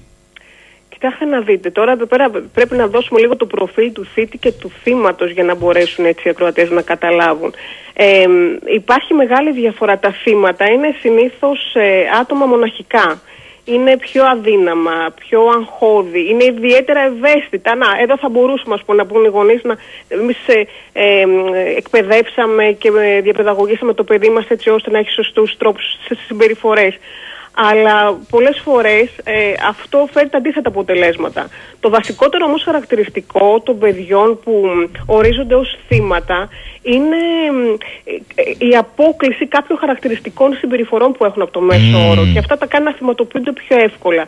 Μπορεί να είναι παιδιά που έρχονται από διαφορετικές χώρες, να έχουν κάποιες ε, αναπηρίες ή κάποιες μαθησιακές δυσκολίες. Έτσι λοιπόν αμέσως τα παιδιά αυτά ε, ε, θυματοποιούνται γιατί διαφέρουν από το υπόλοιπο σύνολο. Δεν είναι τόσο το συμπεριφορικό κομμάτι που κάνει το, προβ- το προφίλ του θύματος όσο το, ε, το θέμα της εμφάνισής του. Ε, άρα λοιπόν εδώ πέρα έχουμε μια διαφορετικότητα. Το θύμα σπάνια αντιδρά ή αμήνεται σε μια εκφοβιστική συμπεριφορά και συνήθως αυτά τα παιδάκια αποσύρονται, κλαίνουν ή θυμώνουν αλλά και πάλι παθητικά. Κρατώ αυτό που είπατε ότι πρέπει να μάθουμε να λέμε στα παιδιά μας αμήν σου πρώτα και μετά να αναφέρεις το πρόβλημα. Οι θύτες Οι θύτες τώρα, τι να σας πω, το ρόλο του θύτη διαδραματίζουν ε, ως επιτοπλίστων αγόρια, δρώντας είτε ατομικά είτε σε ομάδες. Αυτή η εκφοβιστική συμπεριφορά παρατηρείται συνήθως ανάμεσα σε παιδιά της ίδιας ηλικίας, σε περιπτώσεις όμως που υπάρχει απόκληση ηλικίας μεταξύ του θήτη και του θύματος, το μεγαλύτερος πάντα είναι ο θήτης. Ο θήτης τώρα χαρακτηρίζεται από αυταρχικότητα, ε, από παρορμητικότητα, από σωματική δύναμη, έχει χαμηλή ε, ενσυναίσθηση και ε, του αρέσει να ελ- δεν, δεν μπορεί να ελέγξει την παρορμητικότητά του. Ευχαριστιέται πάρα πολύ και ικανοποιείται με το να κακομεταχειρίζεται τους άλλους. Εδώ περισσότερο συμβάλλει η οικογένεια. Εδώ είναι το, το, το, το προηγούμενο ιστορικό που σας ανέφερα. Μμμ. Όταν λοιπόν, το παιδί είναι πολύ χαρακτηριστικό ένα παιδί που μεγαλώνει σε κακοποιητικό περιβάλλον, πώς μπορεί να έχει αυτό το προφίλ του θήτη. Ε, φαντάζομαι επειδή αντιλαμβάνεστε ότι η προεφηβεία, η εφηβεία και, τα, και ο- το πρώτο διάστημα της μεταεφηβείας είναι κρίσιμα για την ανάπτυξη ενός ε, νέου ανθρώπου ε, δεν ε, πάτε και στο άλλο κρα- άκρο ε, της, ε, στην ορμητικότητα να την ευνουχίσουμε αλλά να την οδηγήσουμε να είναι δημιουργική. Σωστά; Βέβαια, εννοείται δεν ευνηχίζουμε τα παιδιά μας, ίσα ίσα τους δίνουμε τρόπους και δρόμους να βγάζουν αυτή την ενέργειά τους σε, ε, με παραπογωγικούς τρόπους. Το, τα αθλήματα είναι ένας πολύ σημαντικός και σωστός τρόπος τα παιδάκια μας να βγάλουν την, την ενέργεια που έχουν. Ε, κοινωνικές άλλου τύπου δεξιότητες, ε, και, και η συμμετοχή και η δική μας μέσα σε όλα αυτά. Το να μπορούμε να επικοινωνούμε καλά με τα παιδιά μας, να μοιράζομαστε μεταξύ μας ωραία πράγματα, να κάνουμε βόλτες, να επικοινωνούμε, είναι ένας τρόπος που τα παιδιά παραμένουν δημιουργικά και δραστήρια χωρίς να ε, βγάζουν ε, ε, άσχημες συμπεριφορές σε συνομιλίκους τους ή σε, σε κοινωνικά έτσι, περιβάλλοντα που θα βρίσκονται. Κυρία Αποστολού, ε, αυτά όπως τα περιγράφετε και όπως και γραφήσατε και το προφίλ ε, των θητών και των θυμάτων και κυρίως αναφερθήκατε στο οικογενειακό περιβάλλον. Αν ένα οικογενειακό περιβάλλον όμως δεν είναι, προσέξτε τι σας ρωτώ, κακοποιητικό, δεν έχει βία. Τι έχει όμως το εσωτερικό του, πλήρη αδιαφορία. Πάρε το κινητό σου, δες την τηλεόρασή σου, παίξε με το τάμπλετ σου, μη με απασχολείς. Δεν προλαβαίνω, γιατί οι σύγχρονες συνθήκες, νέος άνθρωπος είστε και νέα οικογένεια έχετε, το αντιλαμβάνεστε. Πολλές φορές οι γονείς δουλεύουν από το πρωί μέχρι το βράδυ δύο και τρεις δουλειές για να τα φέρουν βόλτα. Όλα αυτά επίσης δεν φτιάχνουν ένα μείγμα. Φυσικά και η παραμέληση είναι ένας παράγοντας που ευνοεί στο προφίλ των θητών. Ε, τα παιδάκια που μεγαλώνουν σε περιβάλλοντα που δεν τους δείχνουν οι γονείς τους στοργή και αγάπη, ε, δεν παίρνουν την ανταπόκριση που θέλουν και εκείνα προσπαθούν με διάφορους τρόπους να τραβήξουν την προσοχή. Ίσως λοιπόν και η επιθετικότητα να είναι ένας τρόπος να τραβήξουν την προσοχή των γονιών τους και των επιμέρους γονεϊκών προτύπων όπως μπορούν να είναι οι καθηγητές ή οι φροντιστές τους. Μάλιστα.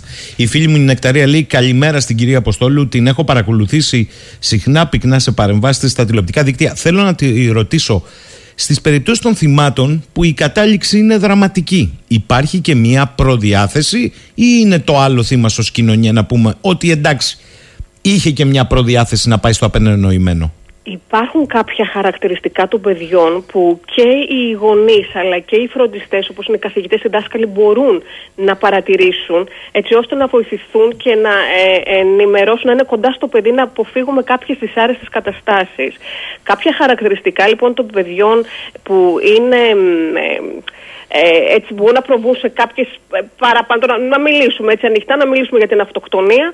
Ε, είναι παιδιά τα οποία είναι κλεισμένα στον εαυτό τους, έχουν δυσκολίες εξωτερήκευσης συναισθημάτων, έχουν χαμηλή αυτοεκτίμηση και αυτοπεποίθηση και επίσης πολύ σημαντικό, μπορεί να, τα ίδια να ήταν επιθετικά σε μια πρώιμη παιδική ηλικία.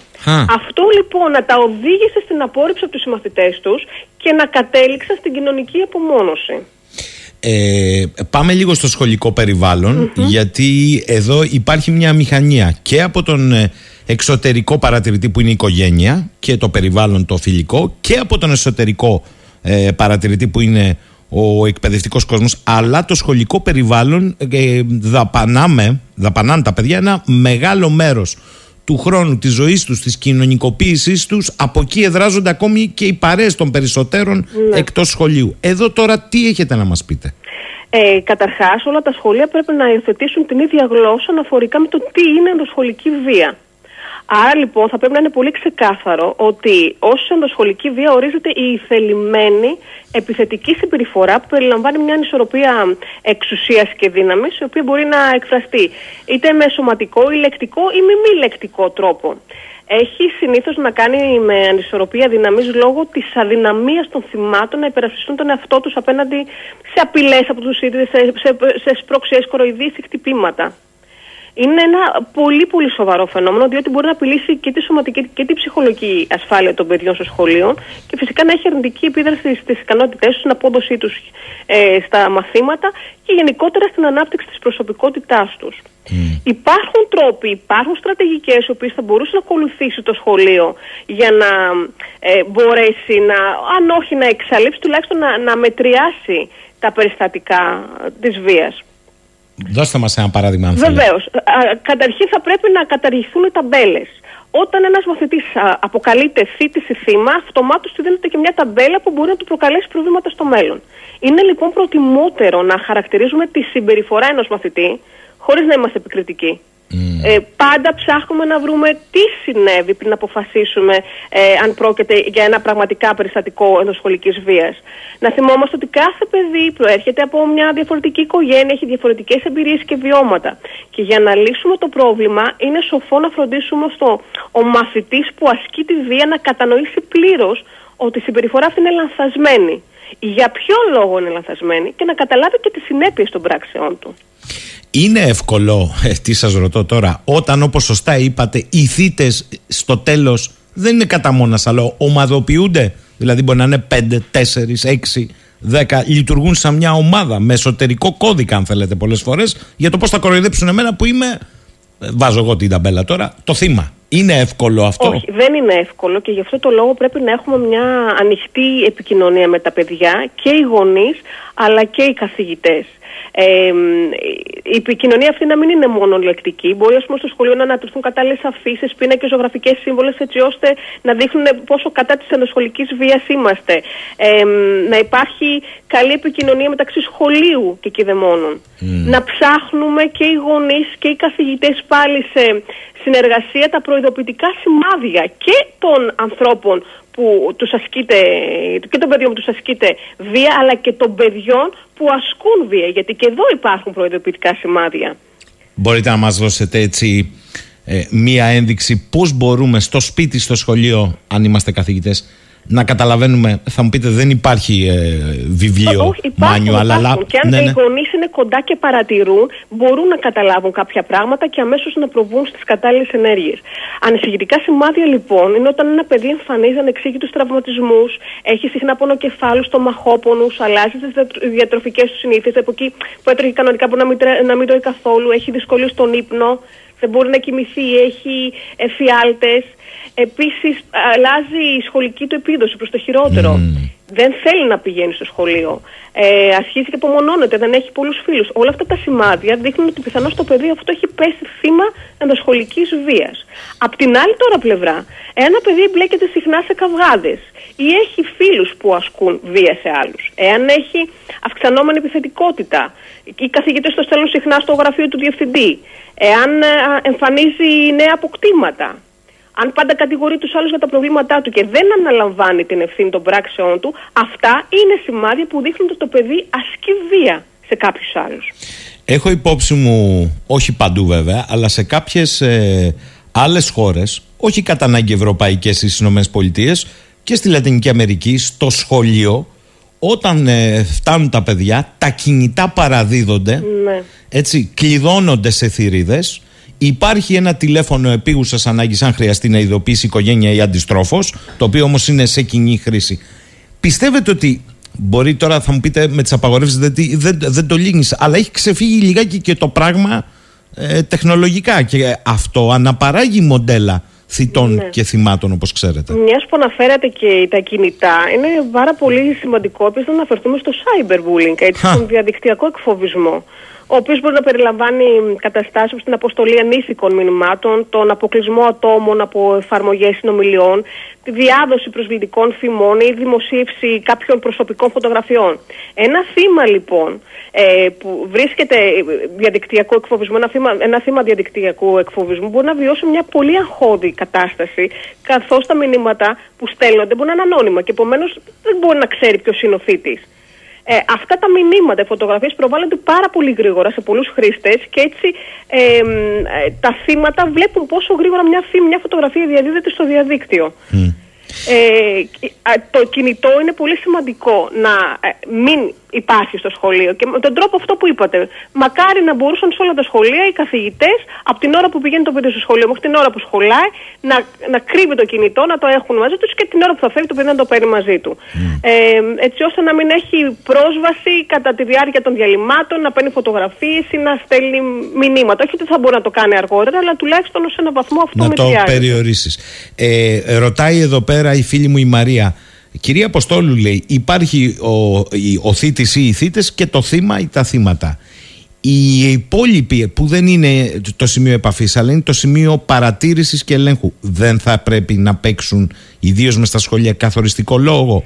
Δηλαδή οι λεγόμενοι ουδέτεροι σε αυτή την ιστορία που είναι και η Καθόλου πλειονότητα. ουδέτεροι δεν είναι, αλλά δυστυχώς ε, μπορεί να είναι και αυτά παιδιά που φοβούνται. Υπάρχουν δύο περιπτώσεις εδώ.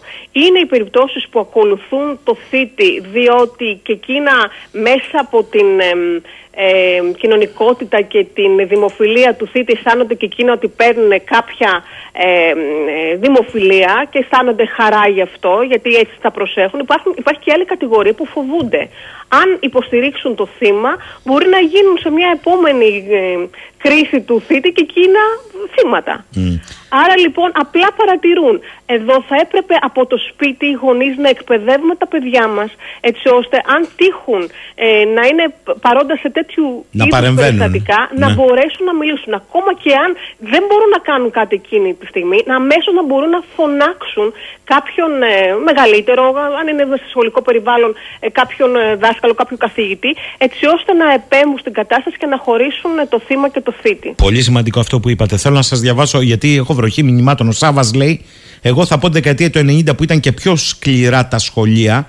Καλά, κάθε γενιά έτσι λέει η Σάβα μου. Και δεν πήγα σε ήσυχα σχολεία, ούτε ήμουνα ποτέ ανήσυχο παιδί, θα έλεγα ήσυχος. Δεν υπήρχε τόσο έντονο αυτό το φαινόμενο. Εγώ τουλάχιστον δεν συνάντησα και άλλαξα και αρκετά σχολεία. Μήπως το ότι το βιωτικό επίπεδο έχει πέσει κατακόρυφα από το 90 παίζει κάποιο ρόλο, λέει ο Σάβας. Άλλος φίλος εδώ πέρα ε, γράφει: Η κοινωνία μας είναι πολύ βίαιης. Στι περισσότερες εκφάσεις της φοβάμαι ότι το bullying στα παιδιά θα συνεχιστεί και θα ενταθεί.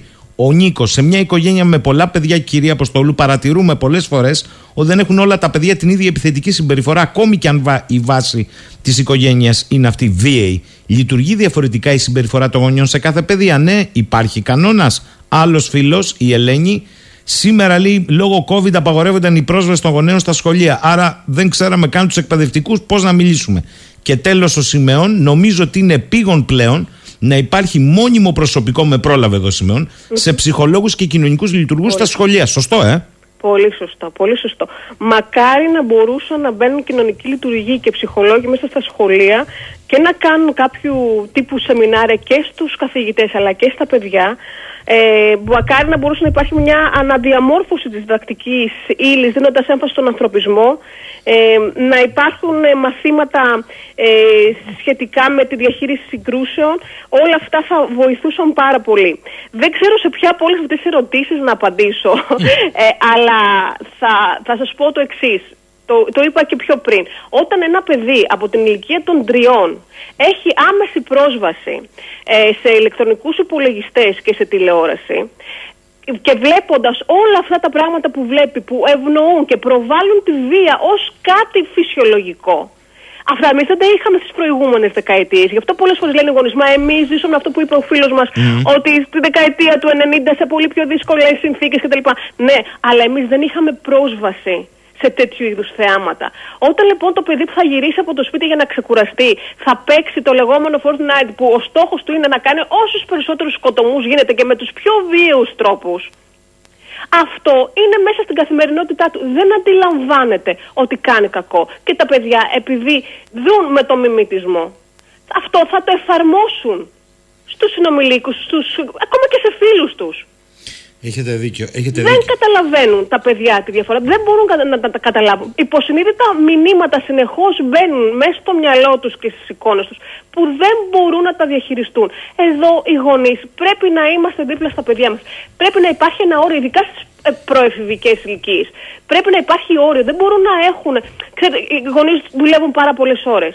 Ε, ήταν, υπήρχε αυτή η περίοδος τώρα του εγκλισμού δύο χρόνια. Δεν, δεν ξέρανε το μοναδικός τρόπος τα παιδιά να επικοινωνήσουν ακόμα και να εκπαιδευτούν ήταν μέσω διαδικτύου. Τι, τι μπορούσαμε να κάνουμε όταν ήμασταν όλοι κλεισμένοι μέσα. Τα παιδιά θα βλέπανε ε, τηλεόραση, θα έπαιζαν ε, παιχνίδια στο διαδίκτυο. Όμως αυτά τα παιχνίδια δεν τους κάνουν καλό. Ίσα ίσα που Αχ, κυρία προβάλλουν τη βία Αποστόλου, και τα παιδιά τι μαθαίνουν λέτε ότι τώρα; αυτό είναι, ε, Χτυπήσατε είναι ένας φλέβα. τρόπος ζωής. Αυτά, αυτά τα παιχνίδια, τι παιχνίδια τώρα στο TikTok να, να προκαλεί ο, ασφυξία στον εαυτό του ε, ως πρόκληση. Ε, δηλαδή αυτό και μόνο θα έπρεπε να κινητοποιήσει. Ερώτημα πρώτο τελευταίο.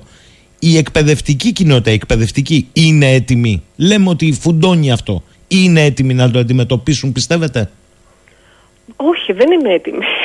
Δεν μπορεί η εκπαιδευτική κοινότητα να το αντιμετωπίσει διότι δεν είναι εκπαιδευμένη. Δεν φταίει η ίδια η εκπαιδευτική κοινότητα. Α το πάμε πιο πάνω. Φταίει η κοινωνία. Οι άνθρωποι πρέπει να ε, ε, εκπαιδεύονται. Δεν μπορούν να αντιμετωπίσουν ε, έτσι όλες αυτές τις καταστάσεις. Πρώτα απ' όλα εδώ και τα τελευταία χρόνια δεν ήξεραν να ξεχωρίσουν τι είναι ενδοσχολική βία και τι δεν είναι ενδοσχολική βία. Ένας ένας καθηγητής πολλές φορές στέλνει το παιδί ε, στο, ή το αποβάλλει το παιδί, κάτι που είναι απαγορευτικό από το μάθημα, διότι κάνει φασαρία. Όταν λοιπόν δίνουμε συνέχεια στο παιδί μια ταμπέλα ότι εσύ είσαι ο φασαριός, εσύ είσαι ο ντεμπέλης, εσύ είσαι αυτός που αναστατώνει, εσύ είσαι ο επαναστάτης, ε, το παιδί πάνω σε αυτή την ταμπέλα θα πορευτεί. Αφού αυτός είμαι εγώ, έτσι λοιπόν θα συμπεριφέρομαι. Έχετε δίκιο. Ε, ρωτάει εδώ πέρα ο φίλος ο Γρηγόρης. Στη λεγόμενη ιδιωτική εκπαίδευση είναι πιο ασφαλές το περιβάλλον; Η ιδιωτική εκπαίδευση μ, δεν νομίζω ότι δεν επιτρέπεται στην Ελλάδα. Δεν είμαστε μια χώρα που της επιτρέπεται η ιδιωτική εκπαίδευση. Ε, μ, Ε, πώς δεν έχει ιδιωτικά σχολεία, αυτό ρωτούν. Α, αυτή, αυτή την ιδιωτική Ναι, εκπαίδευση, ναι, ναι. μάλιστα. Ε, κοιτάξτε, παντού υπάρχουν οι θήτες. Δεν είναι μόνο στα δημόσια σχολεία. Και ίσως μερικές φορές είναι και πιο προστατευμένοι στα ιδιωτικά σχολεία. Άμα είσαι κανένας διότι- μεγαλόσχημο, ε. Βεβαίω, διότι μπορεί ένας γονιός ο οποίος ε, ε, κάνει διάφορες επιχορηγήσεις στο σχολείο και να έχει έναν γιο ε, που είναι θήτης, ε, το, το, μπορεί να, το σχολείο να κάνει και λίγο τα στραβά μάτια, έτσι ώστε να παίρνει τις επιχορηγήσεις που χρειάζεται. Ε, δεν είναι η ιδιωτική εκπαίδευση, δεν διαφοροποιείται από τη δημόσια εκπαίδευση. Μην βάζουμε αυτά, αυτές τις ταμπέλες στο μυαλό μας. Ε, η δουλειά πρέπει να γίνεται και να ξεκινάει από το σπίτι και να υπάρχει μια καλή συνεργασία με τους καθηγητές, ακόμα και αν οι καθηγητές οι ίδιοι δεν ε, είναι τόσο ε, ενεργοί και να, να, να καλούν τους γονείς, θα πρέπει οι ίδιοι οι γονείς να συμμετέχουν, να πηγαίνουν συχνά στο σχολείο, να ρωτούν όχι μόνο για την ε, μαθησιακή απόδοση των παιδιών τους, αλλά και για τη συμπεριφορική απόδοση των παιδιών τους. Να, να λένε κάποια πράγματα που παρατηρούν στο σπίτι, να ε, παροτρύνουν τους καθηγητές, να τους ενημερώνουν αν παρατηρούν κάποια παρόμοια και στο σχολείο. Να υπάρχει μια συνεργασία. Όταν και ο καθηγητής νιώθει ότι ο γονιός πραγματικά ενδιαφέρεται, κάνει και πολύ πιο εύκολη τη δουλειά του. Λέει εδώ πέρα ο φίλος ο Αναστάσης, αν σας κουράζω κλείνουμε, αλλά έχω ερωτήματα εδώ. Λέει εδώ ο Αναστάσης, ε, κυρία Αποστόλου, όταν παρατηρείτε μέσα σε ένα σχολείο να υπάρχει ένα, δύο, τρία ή και περισσότερα παιδιά με επιθετική συμπεριφορά και γίνονται οχλήσεις και δεν αντιδρά η διοίκηση του σχολείου ή οι καθηγητές, το αφήνουν να περνά ή το κρύβουν κάτω από το χαλί ή δεν μπορούν να το αντιμετωπίσουν, τότε δεν διωγγώνεται, δεν υπάρχουν ευθύνες. Φυσικά και υπάρχουν ευθύνες. Και όσο αφήνουμε ένα τέτοιο περιστατικό να εκτιλήσεται χωρίς να παρεμβαίνουμε, αυτό θα διωγγώνεται.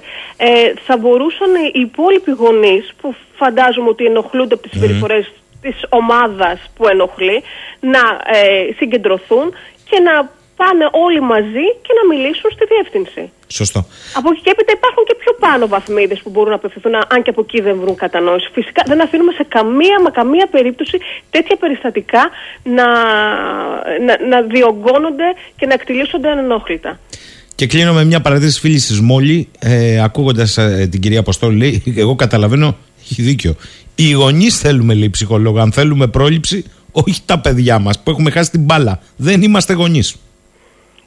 Ε, εντάξει τώρα, μην μη μας βάζουμε και εμάς στη γωνιά και μας γλυφοβολούν. ε, όλοι χρειαζόμαστε βοήθεια, όλοι χρειαζόμαστε βοήθεια. Ε, ειδικά όμως στις μικρές ηλικίες ε, και ως παιδοψυχολόγος, πολλές φορές που έρχονται οι γονείς, αυτό που, που συμβουλεύω είναι να, τους γονείς. Αυτό συμβουλεύω. Δεν βλέπω τα παιδάκια. Ένα παιδάκι τριών-τεσσάρων χρονών δεν χρειάζεται ψυχολόγο. Χρειάζεται καθοδήγηση ο γονιός, έτσι ώστε να μπορεί να ταπεξέλθει σε κάποιες δυσκολίες του παιδιού ανάλογα την αναπτυξ- αναπτυξιακή του φάση. Ε, πρώτα εκπαιδεύονται οι γονείς και μετά ε, παρεμβαίνουμε στα παιδάκια.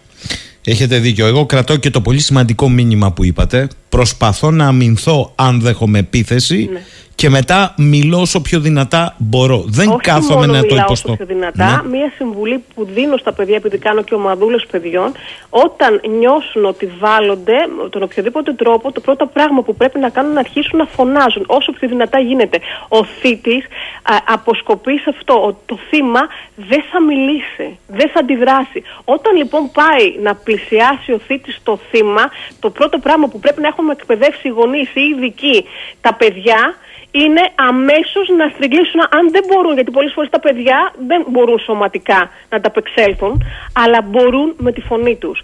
Μόλις νιώσουν ότι βάλλονται ή ότι απειλούνται, να στριγκλίσουν και να φωνάξουν όσο περισσότερο γίνεται. Ακόμα ε, αυτό, αν δεν μπορούν να, να αμυνθούν με το σώμα τους, όμως η φωνή θα έχει προκαλέσει τέτοια προσοχή από τους γύρω, που είναι πολύ πιο εύκολο να σταματήσει πριν καν αρχίσει ένα βίο περιστατικό. Θέλω να, δια- να σας διαβάσω ένα μήνυμα, ε, κυρία Αποστόλου, από τη φίλη μας την Ελένη. Κουράστηκα, λέει, να βλέπουμε ένα πρόβλημα, συνολικά μιλάει, αφού αυτό έχει επιπτώσεις. Ναι. Δεν εμφανίζεται απότομα ούτε η ένταση και το bullying στα σχολεία. Υπήρχε χρόνια πολλά. Αρκούμασταν να το βλέπουμε, αλλά δεν κάναμε κάτι. Δεν πάμε στο σχολείο, να μην χαρακτηρίσει το παιδί μας. Γενικά δεν πάμε στο σχολείο, μόνο για το βαθμό, ιδίως γυμνάσιο λύκειο. Έτσι, ό,τι και αν γίνει εύκολα φταίνε πάντα οι καθηγητές, τα άλλα παιδιά και όχι το δικό μας. Ας μάθουμε να κάνουμε, να βοηθήσουμε, να ζητήσουμε συγγνώμη, να ζεστάνουμε αυτές τις καρδιές που μας έχουν ανάγκη λέει η Ελένη. Πολύ ωραία, πολύ ωραία τα, το έθεσε η φίλη μας. Ε, η μόρφωση δίνεται από το σχολείο, η καλλιέργεια όμως και η παιδεία δίνεται από το σπίτι. Όταν είμαστε κοντά στα παιδιά μας από πολύ πολύ μικρές ηλικίες. Όταν με τους δικούς μας τρόπους τους μαθαίνουμε πώς να συμπεριφέρουν, γιατί τα παιδιά δεν μαθαίνουμε το να ακούν μόνο. Μαθαίνουμε το να βλέπουν. Όταν λοιπόν εγώ κάνω, όταν κάνω λάθος, ζητήσω συγγνώμη από το γιο μου, θα καταλάβει και εκείνος ότι όταν φταίει δεν χρειάζεται ούτε να επιτεθεί ούτε να φωνάξει. Θα μου ζητήσει και εκείνος συγγνώμη ούτε να αντιληφθεί την άσχημη συμπεριφορά του. Από εμάς μαθαίνουν τα παιδιά, μαθαίνουν να είναι ευγενικά, μαθαίνουν να ε, ζητάνε συγγνώμη όταν κάνουν λάθος, μαθαίνουν να σκέφτονται πριν πράξουν και μαθαίνουν ότι κάθε ε, άσχημη συμπεριφορά έχει και τις συνέπειές της τα ασφαλή παιδιά είναι τα παιδιά που μεγαλώνουν με όρια. Δεν πρέπει να φοβόμαστε να βάζουμε όρια στα παιδιά μας. Πω πω τι ωραία κουβέντα αυτή που είπατε. Πρέπει να μάθουμε να βάζουμε όρια, όχι πατερναλιστικά, αλλά για να, για να υπάρχει αντίληψη. Ακριβώς. Ε, επιτρέψτε μου, λυπάμαι που σας κλεβω χρόνο. Ξέρω ότι σας είναι πολύ τομό. Αλλά παρακαλώ. έχω εδώ βροχή. Μου λέει ο Αργύρης κάτι που δεν το είχα ε, σημειώσει ούτε εγώ. Για ακούστε το αυτό, κύριε Αποστολή. Λέει ο Αργύρης. Ναι. Και τι γίνεται, λέει η κυρία Αποστόλου, σε περιπτώσεις που σε μία ολόκληρη τάξη ένας είναι ο δακτυλοδεικτούμενος, είτε γιατί έχει μαθησιακά ή άλλα προβλήματα, και οι υπόλοιποι όλοι, όλοι ούτε ένας, είτε σιωπούν είτε συνενούν, είτε όλοι μαζί του επιτίθενται. Πιστεύετε ότι είναι εύκολο να σπάσει αυτός ο κλειός; Εδώ το ρόλο πρέπει να αναλάβει ο δάσκαλος ή ο καθηγητής. Όταν λοιπόν ο καθηγητής αντιλαμβάνεται ότι υπάρχει αυτό το παιδάκι ε, που είναι στοχοποιημένο και βάλε θα πρέπει να καλέσει. Υπάρχουν βέβαια στα σχολεία του εξωτερικού, εδώ δυστυχώς δεν γίνονται τόσο συχνά, αλλά δεν είναι και κάτι τρομερό να το κάνει και με την πρωτοβολία ο ίδιος ο καθηγητής ή ο δάσκαλος να συγκαλέσει συνέλευση. Να μιλήσει λοιπόν για τη διαφορετικότητα και να μιλήσει για το πώς πρέπει να συμπεριφερόμαστε στους, στους συμμαθητές μας και στους φίλους μας. Να προστατεύσουν, να μάθουν τα παιδιά να προστατεύουν τη διαφορετικότητα και όχι να στέκονται απέναντί της. Ο Τάσος από τον Τύρναβο, κυρία Αποστόλου, λέει καλημέρα. Έχω παρατηρήσει απογοητευτικές συμπεριφορές από εφόρους ζωής ανεκπαίδευτους και αδιάφορους εκπαιδευτικούς. Δεν είναι όλοι έτσι, αλλά είναι η πλειοψηφία, ναι. λέει ο Τάσος. Και από τεράστια μερίδα γονιών που παραμελούν κυριολεκτικά τα παιδιά τους και τα αφήνουν να διαπαιδαγωγηθούν σε εισαγωγικά από την τηλεόραση, το διαδίκτυο ναι. και τα gaming. Πώς αλλάζει, είναι εύκολο αυτό; Τίποτα δεν είναι εύκολο, αλλά και τίποτα δεν είναι δύσκολο. Αν εμείς έχουμε θέληση αυτό που βλέπουμε να το αλλάξουμε, μπορούμε να το κάνουμε. Από, από εμάς ξεκινάει. Τώρα, σε ό,τι αφορά στο κομμάτι των καθηγητών, ναι, δυστυχώς πολλοί ε, καθηγητές, πολλοί δάσκαλοι είναι σε λάθος θέση. Ε, υπάρχουν όμως, υπάρχουν τρόποι που μπορούμε και αυτό να τα αλλάξουμε. Αν οι γονείς ε, μπορέσουμε να, να κινητοποιηθούμε, να ζητήσουμε από το σχολείο να γίνουν κάποια πράγματα, να κάνουμε εμείς οι ίδιοι προτάσεις. Υπάρχει ο Σύλλογος Γονέων και Κηδεμόνων. Σε όλα τα σχολεία, σε όλες τις τάξεις, σε όλες τις βαθμίδες υπάρχει αυτό. Μπορούμε λοιπόν να λάβουμε μέρος σε αυτό και να πούμε κάποιες προτάσεις, να κινητοποιηθούμε, να κάνουμε, ε, να, να κάνουμε κινήσεις. Που έτσι τα παιδάκια να μπορέσουν και αυτά να, να, να συμμετέχουν και να μπορούν να βρουν κάποια λύση. Τι ωραία που το είπατε για το Σύλλογο Γονέων. Αυτά να τα ακούν και στο Υπουργείο που θέλουν τους συλλόγους γονέων να γίνονται κριτές των καθηγητών ναι. αν το project στους καλούς βαθμούς πάει καλά για να το χρηματοδοτήσουν. Και για αυτά δεν συζητάνε. Δεν συζητάνε τα Υπουργεία που είναι τα πιο κρίσιμα γιατί ο χαρακτήρας η βάση και η υπόβαση ενός παιδιού είναι ο αυριανός πολίτης. Δεν τους ναι, ενδιαφέρει αυτό. Είναι αυτό που θα φέρουμε στην κοινωνία. Εμεί το χτίζουμε από τώρα. Ξέρετε, πολλές φορές είναι δύσκολο για τους γονείς όταν καλούνται από το σχολείο. Ε, έρχονται οι γονείς με μια στάση. Ε, στην καλύτερη περίπτωση άμυνας, ε, στη χειρότερη επίθεσης. Όταν λοιπόν τους καλούν από το σχολείο για την κακή συμπεριφορά των παιδιών τους, επειδή οι ίδιοι θεωρούν και ξέρουν μέσα τους ότι φέρουν την ευθύνη σαν ότι κατηγορούν τους ίδιους. Άρα λοιπόν πριν καν μιλήσει ο καθηγητής ή ο δάσκαλος, ε, ο γονιός είναι έτοιμος να κάνει επίθεση. Πολύ δύσκολα ο γονιός ενός θήτη θα παραδεχτεί ότι το παιδί του είναι αυτό που φταίει. Στις περισσότερες περιπτώσεις οι γονείς αυτοί λένε ότι τον προκάλεσε, ότι λέει ψέματα το άλλο παιδί, λέει ψέματα η άλλη πλευρά. Γι' αυτό το λόγο ο καθηγητής, ο δάσκαλος πρέπει να έχει αρκετά αποδεικτικά στοιχεία, να, να προσεγγίσει το γονιό με έναν ωραίο τρόπο, όχι κατηγορώντας τον ότι εκείνο φταίει για όλα. Ούτε το παιδί δεν, προσέξτε, πολύ σημαντικό. Δεν κατηγορούμε το παιδί. Κατηγορούμε τη συμπεριφορά. Τα παιδιά είναι όλα καλά. Κάποιες φορές όμως έχουν ε, άσχημες και παραβατικές συμπεριφορές. Άρα λοιπόν να ξεκινήσουμε από εκεί. Προσεγγίζουμε τον γονιό με έναν σωστό τρόπο. Του εξηγούμε ότι έχει ένα καλό παιδί, όμως σε αυτή τη φάση έχει λίγο παρεκκλίνει από αυτό που είναι επιτρεπτό και στους κανόνες του σχολείου. Τους ε, εξηγούμε ότι δεν του επιρρύπτουμε ευθύνες, αλλά συμβουλευτικά λέμε κάποια πράγματα έτσι ώστε να βοηθήσει το παιδί, να βοηθήσει και το κλίμα της τάξης, έτσι ώστε να προχωρήσουν. Έχετε δίκιο. Δυστυχώς, ε, ως κοινωνία, όχι τώρα, είναι δεκαετιών, αρεσκόμαστε στον προσωπικό χαρακτηρισμό και όχι τη πράξη. Ε. Το έχουμε αυτό ω κοινωνία. Πρώτη τελευταία παρέμβαση του Ηλία είναι ο πατέρας 15 ώρες πάνω στο μηχανάκι delivery. Η μάνα 10 ώρες σε ένα ταμείο, βάλε και κανένα δύο ώρες πήγαινε έλα στη δουλειά. Τι να κάνουν και αυτοί οι γονείς πια, πώς, με τι να περάσουν, ποιο χρόνο. Ευτυχώς και τυχεροί έχουν παππούδες και γιαγιάδες. Εντάξει, ναι. σωστό αυτό λέω εγώ, αλλά έχει σημασία το εύρος του χρόνου ή η ποιότητα του χρόνου με τα παιδιά σου; Η ποιότητα. Η ποιότητα, η ποιότητα το λέω και το τονίζω. Είναι προτιμότερο ε, ένα παιδί να, να περάσει μισή ώρα ποιοτικού χρόνου με τον γονιό του παρά 10 ώρες όπου δεν θα ε, του δίνει καθόλου προσοχή. Ε. Απλά θα υπάρχει εκεί σαν ύπαρξη. Μισή ώρα αποκλειστική προς το παιδί. Το παιδί να νιώσει την προσοχή, να μπορέσει να μιλήσει για κάποια πράγματα, να μπορέσει σε μικρότερες ηλικίες να παίξουν, να του πούνε το πιο ωραίο πράγμα που μπορούμε να κάνουμε για τα παιδιά μας όταν είναι σε πολύ μικρές ηλικίες είναι το βράδυ λίγο πριν κοιμηθούν που θα, θα, θα διαβάσουμε μαζί ένα παραμύθι, θα, κάνουμε ένα, θα παίξουμε ένα παιχνιδάκι, θα τα χαϊδέψουμε, θα τα φιλήσουμε, θα τους πούμε ποια ήταν η πιο όμορφη στιγμή της ημέρας σου; Με αυτό πάντα πρέπει να κοιμούνται τα παιδιά μας και τι θα ήθελες να κάνουμε αύριο μαζί; Να δίνουμε μια υπόσχεση στο παιδί μας να έχει κάτι να περιμένει αποκλειστικά από εμάς και γι' αυτό. Μισή ώρα, δεν χρειάζεται παραπάνω. Μισή ώρα.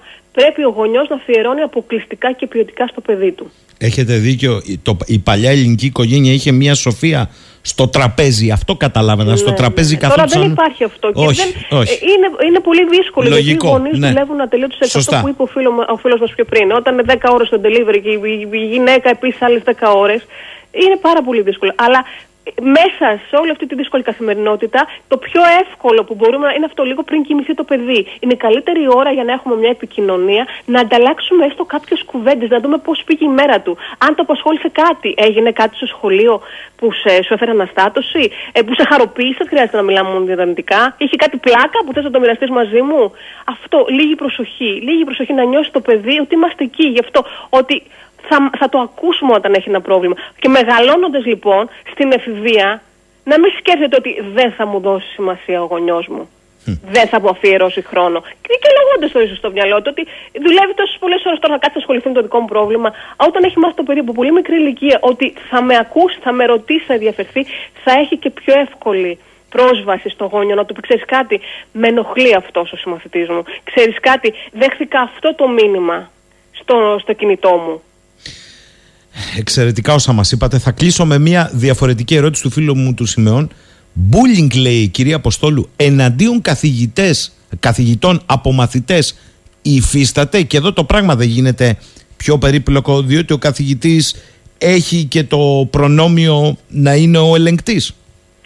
Ε, γίνεται με κάποιο τρόπο. Τα παιδιά που οι, οι, οι, τα, οι θύτες έχοντας αυτήν την παρεκκλίνουσα συμπεριφορά, αυτή τη συμπεριφορά μπορούν να τη γενικεύσουν και σε μεγαλύτερους, όπως μπορούν και οι γονείς τους και οι καθηγητές τους.